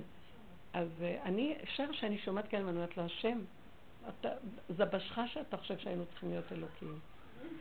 אנחנו לא יכולים. ואז הוא יגיד, או, גילית את המרצע. יצא המרצע מן השק, אתם רק נבראים חסרים. האור הגנוז צריך את ההכרה הזאת. האור של האמצע, הוא עוד עובד זה לעומת זה. אני צדיקה. העולם רשע, אני אהיה צדיקה. את צריך להיות טוב לשני. אתם יודעים למה צריך להיות טוב לשני? כי בתוכנת עץ הדת השני נהיה לי העיקר. אין אלוקים, הוא האלוקים שלי. צריך להיות טוב אליו, להתחשב בו, לאהוב אותו, לתת לו, נתון תיתן, פתוח תפתח, ענק תעניק, עוות תעוות, כל היום אני רק רצה לחשוב מה השני צריך. מי צריך, הוא, לא- את יודעת מה ראיתי? הוא לא קיים. אני לא חייבת, כי הוא לא קיים. הוא לא קיים. אתם יודעים מה נשאר? הענק תעניק, העוות תעווית, נתון תיתן, פתוח תפתח, אני נותנת לעצמי. קודם כל אני. וזאת האמת שהייתה בגן עדן. וה, והחטא עושה, לא, זה לא יפה שאתה לוקח לעצמך, זה מצוין, כי ככה שם ברא את האדם. הלשם כותב שכל מציאות האדם של מעצמו לעצמו הכי מהנה אותו, לתת לעצמו. וזה כוונת היצירה. מה נהיה פתאום? זה השכינה בתוכנו. תאכלי, תהי ילדים קטנים, תהני, תאכלי, ראית התינוק איך נראה? עכשיו נכנס, כשגדלים קצת נכנסת תודעת עץ הדת, ועכשיו תאכל אותה, מה שנקרא. אבל רבית, אני חושבת צריכה להילחם על זה. איך? אני צריכה להילחם על זה. על מה? על ה... בטח לא צריכה להילחם, כי אנחנו אכולים בקלקול במוח. תדעו לכם, כמה שיותר קטנים, כמה שיותר פשוטים, כמה שיותר תודו באמת, אתם מגיעים לגילוי שכינה. רק מה? לא לזרוק את הלכלוך החוצה. תאפקו אותו לבריאות. לאפק אותו, לחזק אותו, להחזיק אותו ולהעלות אותו להשם. אבא, את כל הכעס שלי, השנאה שלי, זה מהתסכול של הדמיון של עץ הדת, שכל הזמן אומר לי, את לא מספיק צדיקה, את צריכה לי יותר, את צריכה זה, את צריכה זה. ואני הולכת להתפוצץ. בסוף אני מתפוצצת על השני. אני לא מרגישה ככה, שאני... כאילו, אני רק אומרת שאני צריכה להילחם, להילחם על זה מול המציאות, נגיד מול הבן זוג. למשל. לא עם עצמי. למשל. אני מאוד יודעת מה אני צריכה ומה, ואני כאילו נלחמת על זה שלא ייקחו לי את ה... יפה. אבל לא. הבן זוג שלי, הוא יכול לתת את עצמו. יפה, היה יפה. לא, לא. יש כל מיני, את צודקת, אני כמו אז אני הבן זוג צריכה שלך. נכון, להילחם נכון. מול הדבר הזה. יפה? יפה. אני אם כבר- מולו. סוף סוף יש איזה חלילה בן אדם. שהוא קצת יותר מתוקן, אז חייבים לקלקל אותו ולהחריב אותו כמובן. לא, אבל האמת שכולנו בחינה של מקולקלים.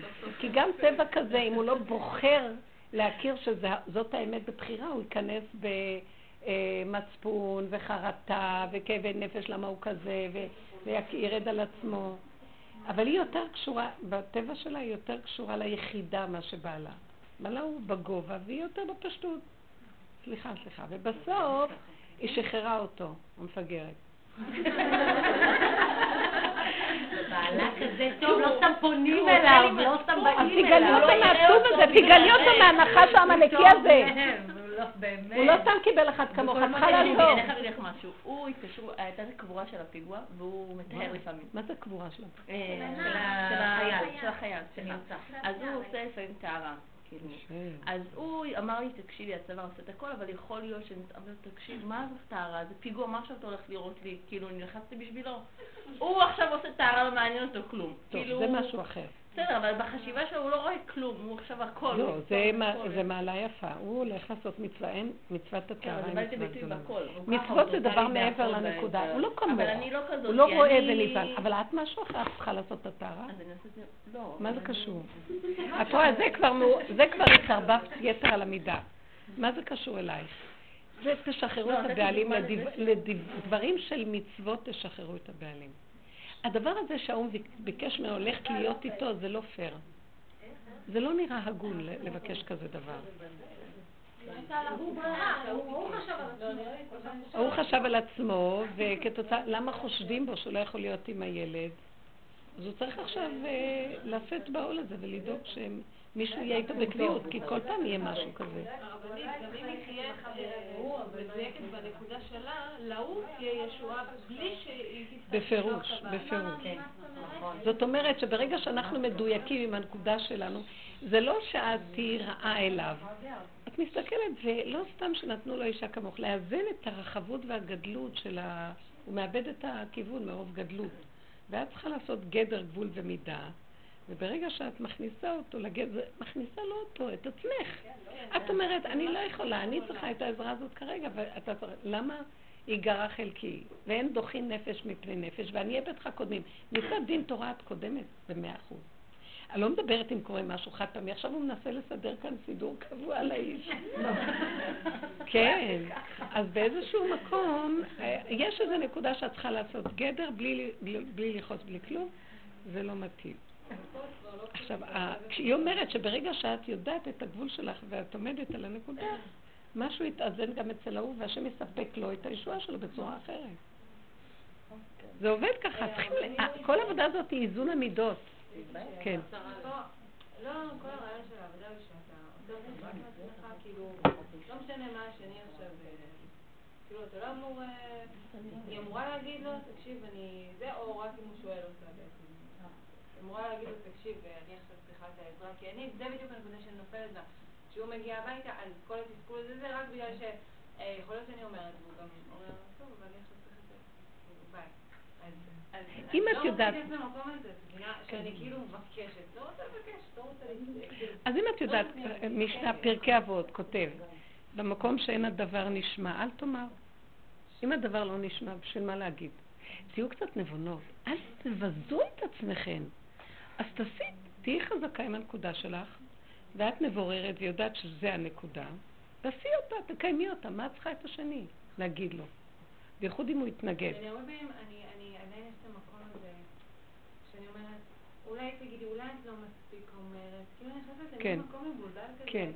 שאני בכלל לא שם, כשהוא לא נמצא הכל הולך פיקס, ואיך שהוא מגיע הביתה, אני יכולה לשבת, על הרצפה ולבכות, ושנייה לפני, כאילו, הכל בסדר, אני רגועה, הכל היה טוב.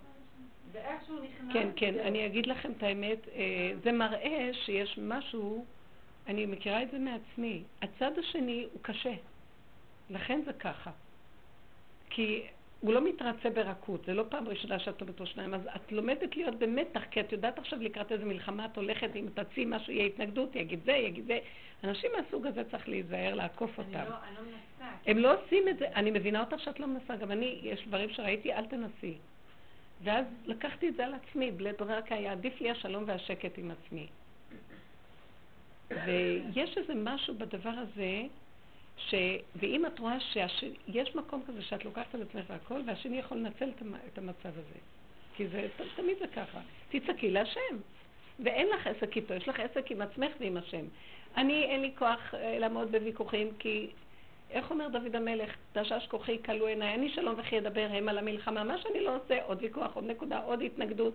יש סוג של טיפוסים שקל להם מאוד להגיד את הלא, והם עומדים בלא קודם. ויש כאלה שהכן יותר מצוי להם. זה מאוד קשה זיווג כזה, זה מאוד קשה. אז אד- אדם צריך להכיר, ולפעמים יש כאבים, הכאבים האלה זה מה שדוד המלך היה עושה. מכסה את הראש שלו בסדין ובוכה להשם. זה המקום שלנו בדיבור עם השם. כמה אני אעבוד, אני אסתכל, אני רוצה, אני לוקחת על עצמי, ויש איזה גבול שאני כבר לא יכולה, תרחם עליי ותעזור לי. ואחרי הרבה פעמים, היו לי גם כמה פעמים שדיברתי עם השם, וראיתי אחר כך שעוד פעם, הצד השני, יש לו את היתרון הזה של הכוח הזה, ואז אמרתי להשם, אה, לא חברה שלך, אתה דפוק. כן, אז זה לא השם, זה השד. אמרתי, כן, הסתכלתי וראיתי אז אם כן, אני לא רוצה לדבר איתך, ככה אמרתי לו. אני לא רוצה לדבר איתך, כי אתה לא מקשיב לי. אז אם כן, אני אקח את העניינים לידיים. אני אעשה חסימה רגשית, ואני לא, בנקודה הזאת לא נוגעת. זהו. שאני אגן על עצמי, כי אני רואה שאתה מגן עליי. הבנתם? תדעו לכם, הדיבורים האלה, אני יודעת מה אני אומרת. מתגלה לי שלא יושב שם אף אחד. זה לאט לאט גם מפרק לי את האלוקים הדמיוני שיש לי כל הזמן. ובסוף אני רואה, אין כלום, יש שכינה בתוכי, תעשי מה טוב לך. ותעקפי אה, את המצבים הקשים, ושלום על ישראל. בשביל מה להרג, בשביל מה להישבר? ובכוונה שהוא לא עונה לי, כדי שאני אגיע לנקודה הזאת, ששוכן השם בקרבי. והפעולה היא מאוד פשוטה. איך שהטבע שלי, אני צריכה להיות שייכת איתו. כי ככה השם ברא אותי, אבל עכשיו זה נקי. אני לא נגדו, אני לא מתוסכלת, אני לא כאובה, אני לא מרבה בתפילות, ועוד קורבנות, ועוד שמונים פעם, ועשיתי אה, ונושעתי, ואני יודעת את כל הדברים האלה. לא. פעם אחת אני מתפללת, אתה לא עונה לי, אני לא מתפללת עליך יותר. אתה צריך לענות לי מיד, אין לי כוח אחר. אתם יודעים שאני מדברת עליו ככה? ואם לא, אז לא צריך. כן? לא צריך, לא צריך. אני בפשטות, ואז אני רואה שהוא מביא אותי. הוא בכוונה לא עונה לי, כי הוא רוצה להתגלות אליי מזווית אחרת. אתם לא מבינים שעכשיו הוא מתגלה מהאדמה? ממקום אחר לגמרי, מה ש... סגרו את השמיים. כן? לא בשמיים היא לא מעבר לים ולא בארץ רחוקה. כל התסמונת הזאת של העולמות הרוחני, ושם נסגר. הוא בכוונה מקשיח שלא נענה, שלא נענה, על מנת ש... תעשי מה טוב לך כאן ועכשיו, ושלום ישראל טבע פשוט, ונגמר. שמה את נותנת לאדם כל כך הרבה ממשות אם זה לא הולך? אני לא נגדו, אני לא בעדו, אני פשוט, זה טיפשי כל האין סוף של... אז עוד פעם הוא בא, ואז אני אשב על הרצפה, ואז אני אבכה, ואז זה כואב לי, ואז אמרתי לו, ואז אני אעבוד על עצמי, ואז אני אתחנן, ואין לי עסק איתו, יש לי רק עסק איתך. וגם עסק איתך אני רואה שאין לי כבר. אז בסוף נהיה מאוד מאוד פשוט. ואתם יודעים שהפשטות, איך שזה ככה, זה האלוקות. תבינו מה אני רואה? אני רואה פשוט, מאוד פשוט הכל. סליחה, אם אני יודעת שאני אשמע את הלא, מה שהכן, אז לא, אני לא אגיד.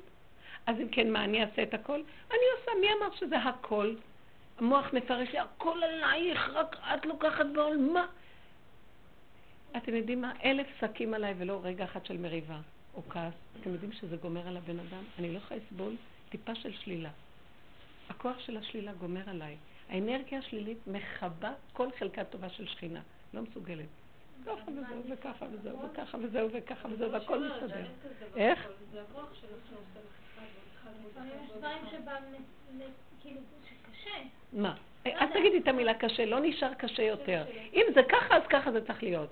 רק שלא יהיה מריבה, רק שאני לא אשנא מישהו, אכעס על מישהו, רק שלא יתרומם הגל הזה. אה? לא נכון, אבל עכשיו העבודה היא לא לתת ממשות לדמות, אז גם אין את מי לשנוא. ואין את מי לאהוב ואין כלום. אין, עין, העין מתגלה, זה יסוד העין. אתם יודעים שהגאולה הבאה תהיה רק גילוי יסוד העין. האור הגנוז צריך את המהלך הזה. אין דמויות, אין פרשנויות, אין מחשבות, אין כלום. יש רגע אחד שאני חייבת לשמר את אנרגיית החיים שלי, שיהיה לי חיים טובים, הרגע כאן ועכשיו. אני מוכנה לוותר על זה שנייה. אמרת את זה הכי נכון. זהו. נגמר הכל, שילכו, שיבואו, שיעשו, שלא יעשו כלום. הנה, הנה הנה העולם החדש מתגלה, הכדור החדש והתודעה החדשה. למה? הכדור הישן, אחד ועוד אחד שווה זה. אם אני אעשה זה, אז זאת תהיה התוצאה. אני מחפש פתרון כזה ותוצאה כזאת. פה אין תוצאות, אין פתרונות, אין כלום. יש ככה וזהו, וטוב לי שם. אז איך? לא מחפשת פתרונות, מחפשת רגע אחד של מנוחת הנפש. שווה לי את כל העולמות. אתם לא יודעים שזה הערך העליון? כי ברגע הזה שוכנת שכינה. עוז וחדווה במקומו. תתמסרו לדבר הזה. ומרגע לרגע יהיה עוד רגע ועוד רגע, והפלא יכול להיות שפשוט משהו יתרכך אצלו, וזה קורה. הרבה פעמים אני רואה, מתרכך הלא, והדברים מסתדרים. אה,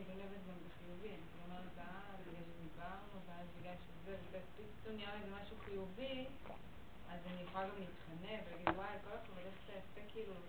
בלי חיובי שלילי, כן. לא, לא, לא, זה טבע של... ואז אני קוראת לעצמי, כאילו, טוב רע, טוב רע, טוב רע. לא, לא, זה, לא. זה, זה הכוח המותנה בטבע. ואז חנפנות, ואז מילה טובה, ואז זה, ואז זה. צריך להיות אמיתיים, הזוגיות צריכה להיות חיים טובים. שני חברים הגונים, שנוח להיות אחד עם השני ואין מעמסה יתרה. לא רגשית, לא פיזית, לא... חיים טובים. ככה צריך להיות. קשה להגיע לשם. אה? לכל אחד יש את ה... לי חיים טובים זה יהיה אם אני לא אעשה עכשיו כל הזמן כביסות וכלים שגם הוא עושה, יהיה לי נוח עם זה. או שזה בעצם, את אומרת, זה עבודה לקבל את מה שהוא יכול לעשות. שהוא יעשה מה שהוא יעשה, ואני צריכה לעשות מה שאני צריכה לעשות, וזהו, ו... לא, לא לחקור, לא, לא להתווכח, לא להתנצח ולא לבקר. את לא רוצה, אל תעשי, את רוצה, תעשי. תעשי כי את נהנית, בלי חשבונאות, בלי אחד ועוד אחד שווה. אה? כי יש המון צרות עין בזיווגים. חשבונאות. זה קשה. לא, אפשר לעשות חשבונות, לעשות את הכף זכות אה, עליו. זה כשזה עולה בי המחשבות הרעות, אז אני עושה הפוך. טוב, הוא- בונה סוכה, הוא. אני בונה סוכה, אף אחד לא בונה. לא, הייתי מסתדרת עכשיו הזאת? חמודה. את יודעת מה? את תגידי עכשיו רגע עליו איזה משהו טוב, אחרי זה יתהפך ויהיה משהו רע. תמחקי אותו מהמוח. מה? לא, סיפור שרציתי לספר כאילו בקשר להתבוננות הזאת, שהיא כאילו, שהיא רוצה, שהיא רואה שהיא רוצה להיות טובה, וכל מה שיוצא לה זה בדיוק ההפך ממה שהיא רוצה להיות. אז כאילו שבאמת המטרה היא רק לראות את השלילה ולהודות על האמת ולהשלים איתה בסופו של דבר. אז אה, היה לי כזה מקרה שבאים אלינו לסעודות שבת אה, כל מיני אנשים, לא, לא כל כך שגרתיים. ו... מוכר. לא, ובאמת, אני מקבלת את זה ממש... אה, להתארח. באים כן, להתארח. באים להתארח, ובאמת, אני נהנית מזה, כאילו, זה כיף, זה משמח, אני עושה את זה בשמחה. וכאילו התגנבה לי מחשבה על עצמי של איזה צדיקה אני ובעלת חסד. כן. ואז יום אחד בא איזה אחד שהוא היה פעם מזמן, והרבה זמן הוא לא היה, וזה פשוט אה, בדיוק לעורר לי את ההפך הגמור. הוא יושב לאכול, כשהוא בא, שיהיה בריא, אני צריכה להכין אה, פי שלוש כמות של לחם, כי מה שאני לא אשים על השולחן זה פשוט נשחק לתוך הקיבה בשניות. כל הסלטים, אני לא מספיקה, לא מספיקה לטעום מהם. כאילו, ואני חייבת להכין מנות אקסטרה, כי הוא תמיד יבקש עוד. וכאילו כמויות אדירות, אוכל כמויות אדירות, ואחר כך בסוף הוא לא יכול, מסכן, הוא לא יכול לנשום. הוא נשכב על הספה ולוקח נעליים, כאילו הריח. לא, באמת. וואי, כאילו, כמו הסיפורי הוא חסידים של הבן שם טוב. בעלי, אחר כך הוא סיפר לי, שהוא אומר לי, את לא מבינה איזה ניסיון היה לי. אוכל, ואני עומד להקיא, כמו כל הגבולות של האוכל שלו בתוך האוזן שלי, הוא בולס כאילו את האוכל. בקיצור, לא. חשוב, אז, הוא, הגיע, ואני ראיתי פשוט את כל, התהליך כל התהליך כאילו עם עצמי, לא היה כלפי חוץ שום דבר כמובן, הגשתי הכל, אפילו שלא הספקתי לטעום מהאוכל, הכל היה בסדר. ופשוט ראיתי את עצמי שאני פשוט שונאת אותו, אני לא יכולה לסבול אותו, הוא דוחה אותי, ואין לי שום רצון להיטיב איתו. ובאמת ראיתי, אמרתי, וואי, איזה רעה, לעצמי, הכל ביני לבין עצמי. איזה מפלצת, ממש חשבת את עצמך בעלת חסד, תראי איך את נראית. וכל זה אני אומרת לעצמי, ואני כאילו עושה לעצמי כן כן עם הראש, ואין לי שום אה, צער מזה. נפלא. אין לי שום צער. והעבודה מביאה אותנו. אה, ביני לבין עצמי. פשוט מה שקרה, הוא בדרך כלל נשאר המון זמן, והוא עוד נשכב אחר כך על הספה ומוריד את הנעליים. הוא סיים לאכול, אמר ברכת המזון שבדרך כלל הוא לא אומר, בעלי צריך תמיד להזכיר לו, אתה יודע, ברכת המזון. אמר ברכת המזון, קיפל והלך. אחר כך בעלי אומר לי, סיפר לי שגם הוא עמד להקים מהקולות שהוא עשה וזה, אז אמרתי לו, גם אני הרגשתי מאוד אה, שאני לא יכולה לסבול אותו, הוא אמר, תגידי, את חושבת שהוא הרגיש את זה ואולי בגלל זה הוא הלך? אמרתי לו, לא. הוא הלך כי אנחנו, אני עשיתי את העבודה שהיה צריך לעשות. נכון. אז עשיתי את העבודה, נפלא. ראיתי את עצמי, הודיתי באמת שלי, בלי. לשנוא את עצמי על איך שאני לא רק נראית. שעשית והוא עבודה, הלך, כי נגמר הניסיון פה ניסיון יותר. נגמר הניסיון והניצוץ שלו עלה. הוא חיכה שאת תעשי את העבודה הזאת, בגלל זה הוא בא כמה פעמים, והפעם הזאת הוא חיכה. עלה הנגמור. אתם לא יודעים איזה עבודה נעשית עכשיו.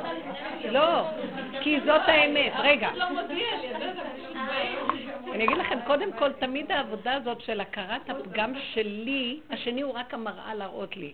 וכל העניין של הכרת הפגם והחיסרון, זה מקנה לי את מידת היראה. כי כשאני מחפשת את היתרון שלי, אני לא קונה יראה, אני זה אהבת השם. אבל החיסרון, וכשאני רואה איך אני נראית, אם אני לא נשברת מזה, כי למה שאני אשבר? אם אני נשברת, זה סימן שאני עוד רוצה להיות נורא צדיקה, שזו התודעה של עץ הדת. כי רק במקרה זה קרה לי. בדרך כלל אני משהו מה זה צדיקה. אבל האמת האמיתית זה מה שהיא אמרה. אף אחד לא יכול לסבול שינגדו אותו. זה דוחה. אין, אין, זה צריך להיות, תגיד, טוב, יש כל מיני סיפורי צדיקים שהוא סבל אותו וניקה לו את הקי ומה לא עשה לו והכל. איך אנחנו תופסים את נקודת הצדקות? כי בכל הדורות תיקנו את הדומה ודומם את הכן. אתה רואה את הרע הזה? והשני מקבל, היהדות קיבלה על עצמה להיות צדיקה ולא רעה.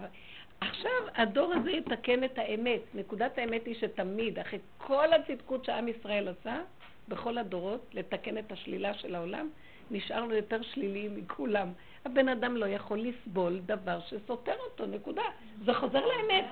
עשינו כזה מעגל, ואני חשבתי שהגעתי למדרגות הכי גבוהות. שמעתי את שקשוקי המלאכים מרוב התבודדות וריחוף ועולמות.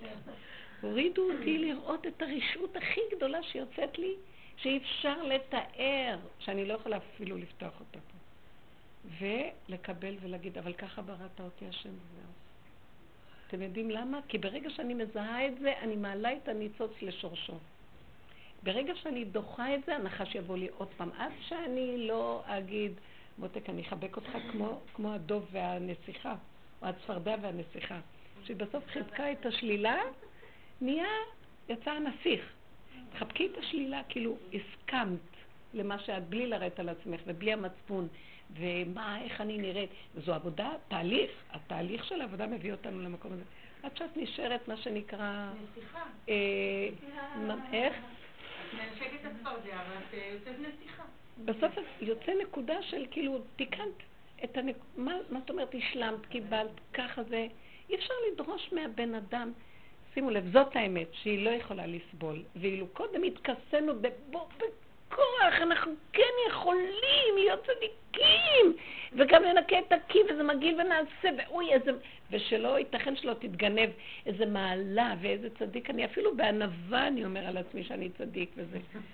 זה עדיין השקר. והאמת הכי פשוטה, להגיד, אני לא יכול, בנו שלם, לא יכול. זה קשה. אבל לא צריך, לה... רבותיי, תמיד דיברנו על זה, לא להוציא את זה החוצה. זה עבודה של איפוק שהיא נדרשת בעבודה הזאת מאוד מאוד. זה ביני לביני. כל העבודה הזאת היא עבודת נפש, הכרה ודיבור. ביני לבין עצמי. אז בחוץ יקרה תוצאה מדהימה. הדבר יסתדר. בחוץ, כשאני מוציא את זה החוצה מהרוגז והעצבים שלי, אני מעריך את הקץ. עוד פעם אני צריכה לחזור פנימה ולעשות עבודה. אם אני יכול להתאפק ולראות את עצמי, ורק לראות את עצמי ולקבל, וגם לא להישבר מזה שאני רואה איך שאני, ואני מודה, אבל זה אני, זה, מה אני יכול לעשות? לא יכול, זה הגבול שלי, ככה בראת אותי כאדם. אני גם לא מחפש להיות מלאך, ולא רוצה להיות צדיקה. אני רוצה להיות פשוט מדרגה שבה בראת אותי מלכתחילה. כל אחד והמקום שלו, טבע כזה לא יכול לסבול ככה, וטבע כזה לא יכול לסבול ככה, וטבע כזה לא יכול לסבול ככה. ואין זה נדרש להיות זה וזה נדרש זה. כשם שפרצופיהם שונים, מציאותיהם שונה.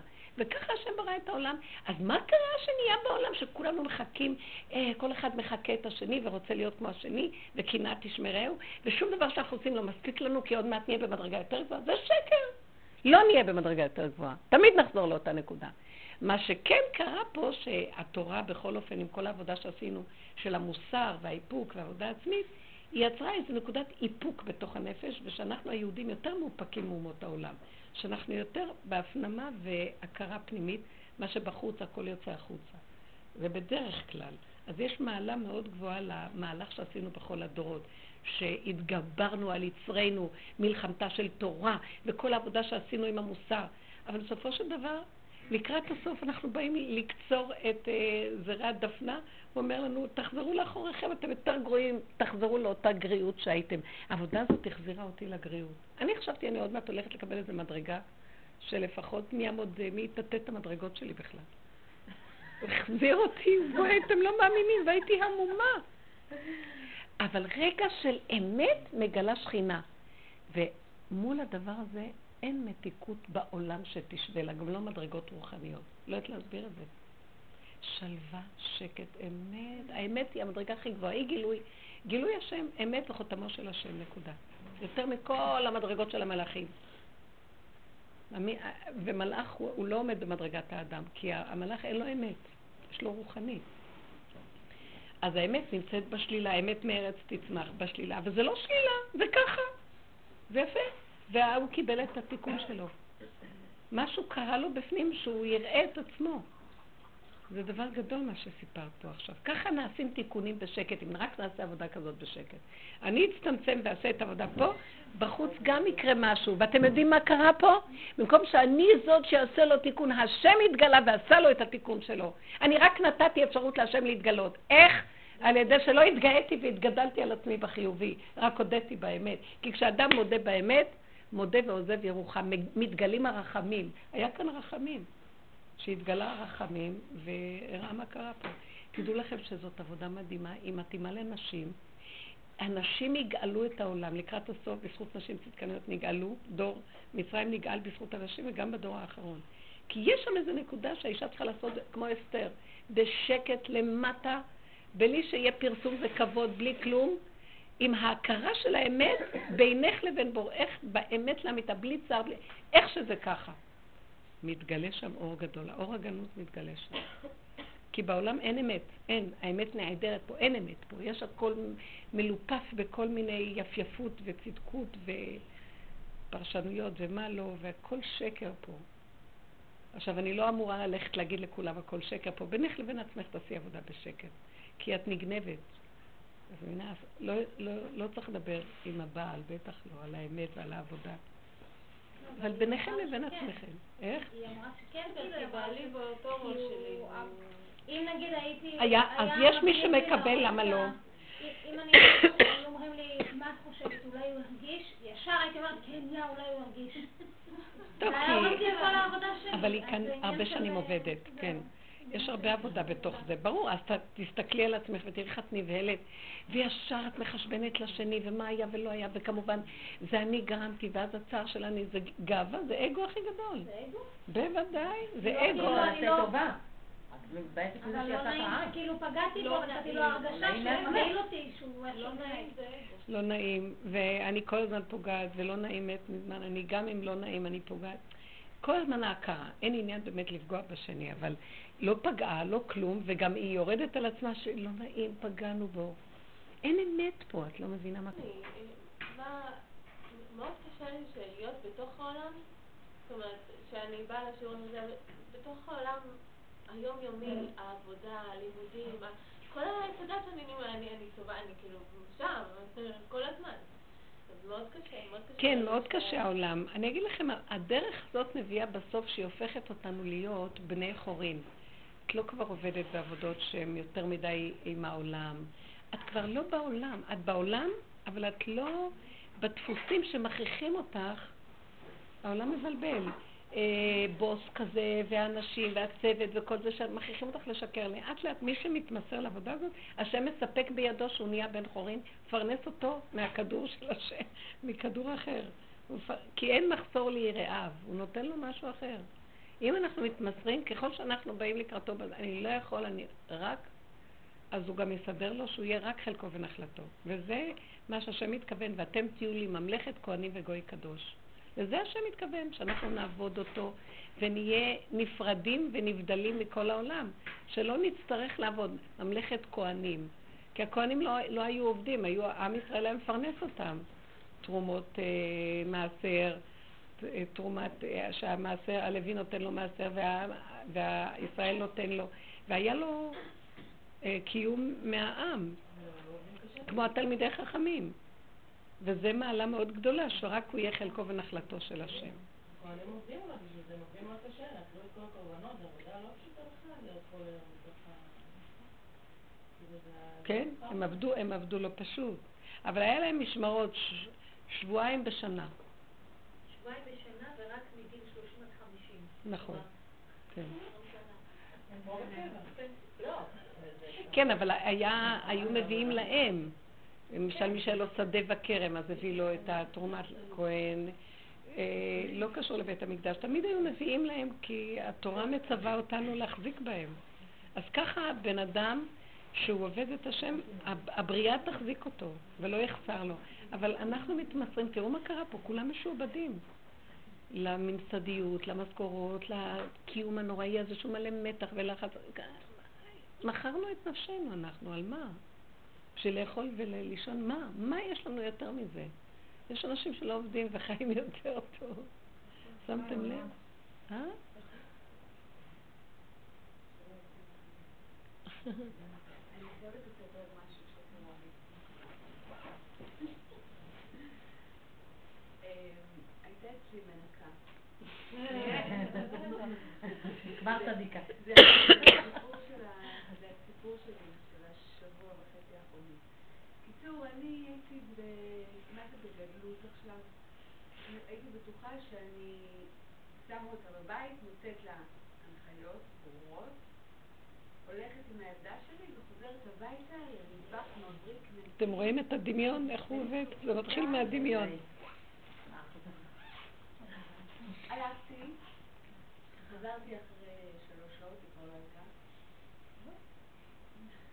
ל- אני לא יודעת להגיד, תוהו ובוהו זה כאילו כלום, מה שאני- וואו.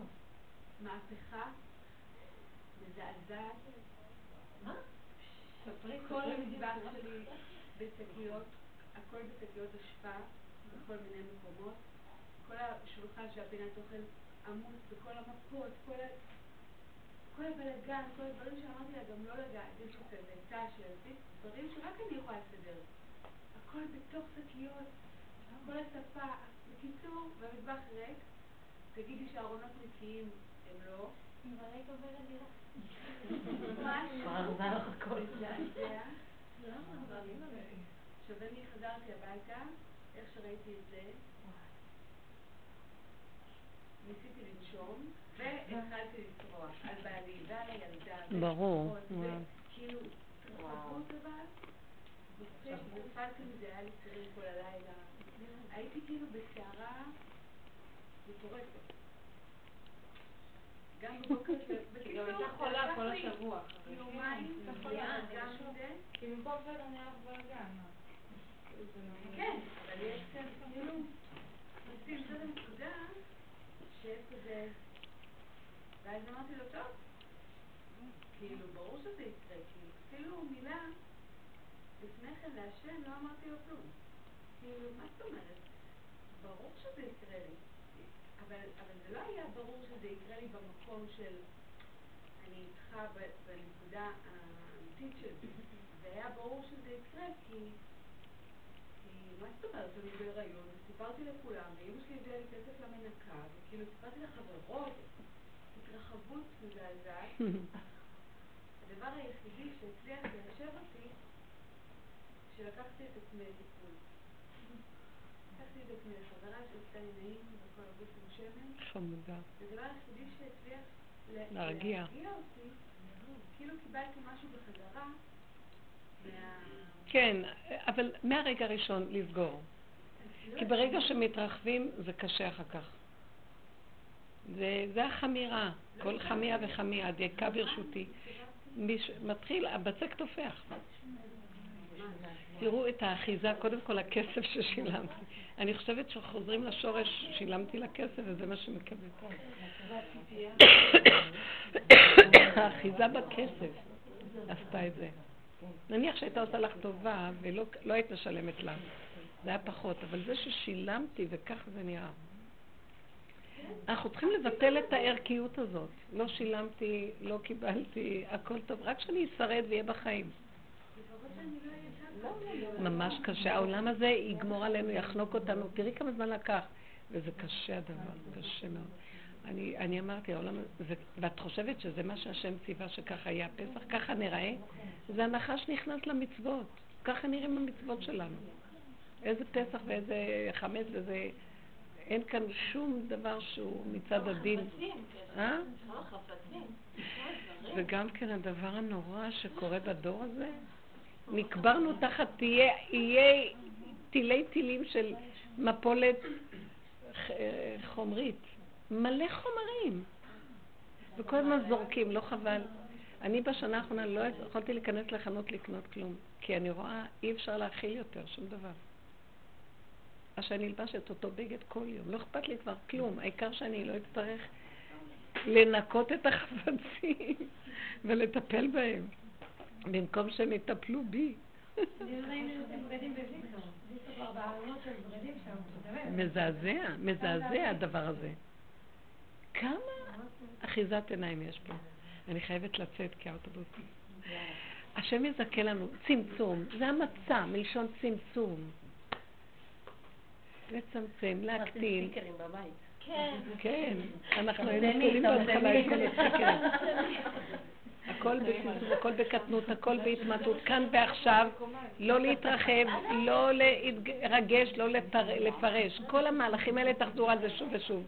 זה ביעור החמץ. וזה לא מצחיק בפסח, כל השנה עובדים על זה, כך שהיום אני רואה, פסח אין, ממש, אין ממשות.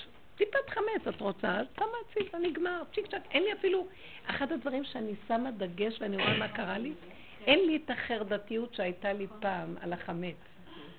מה, לא מעניין אותי גם, אני בכלל. מנקה לפסח ואני אומרת, מתי כבר אני אכנס לדרייב הזה של הפסח, והוא לא. מגיע, כאילו. למה? לא צריך, זה הכל שקר. למה? כי- אין כבר חמץ. החמץ פה, ההתרחבות, העיקרון של ההתרחבות נופל. את לוקחת את החמץ, מוציאה, נקודה. פעם יש חושבת, אולי מתחת לזה יש, שמתחת של מתחת של המת... החרדה הקיומית הנוראית. תודה רבה. השם איתנו זה הגאולה עכשיו. זה יסוד הגאולה בנו. הקטנות, הפשטות, השמחה. והם מקיימים מצוות בפשטות, זה מתקיים לבד. תודה. רפואה שלמה מהצער.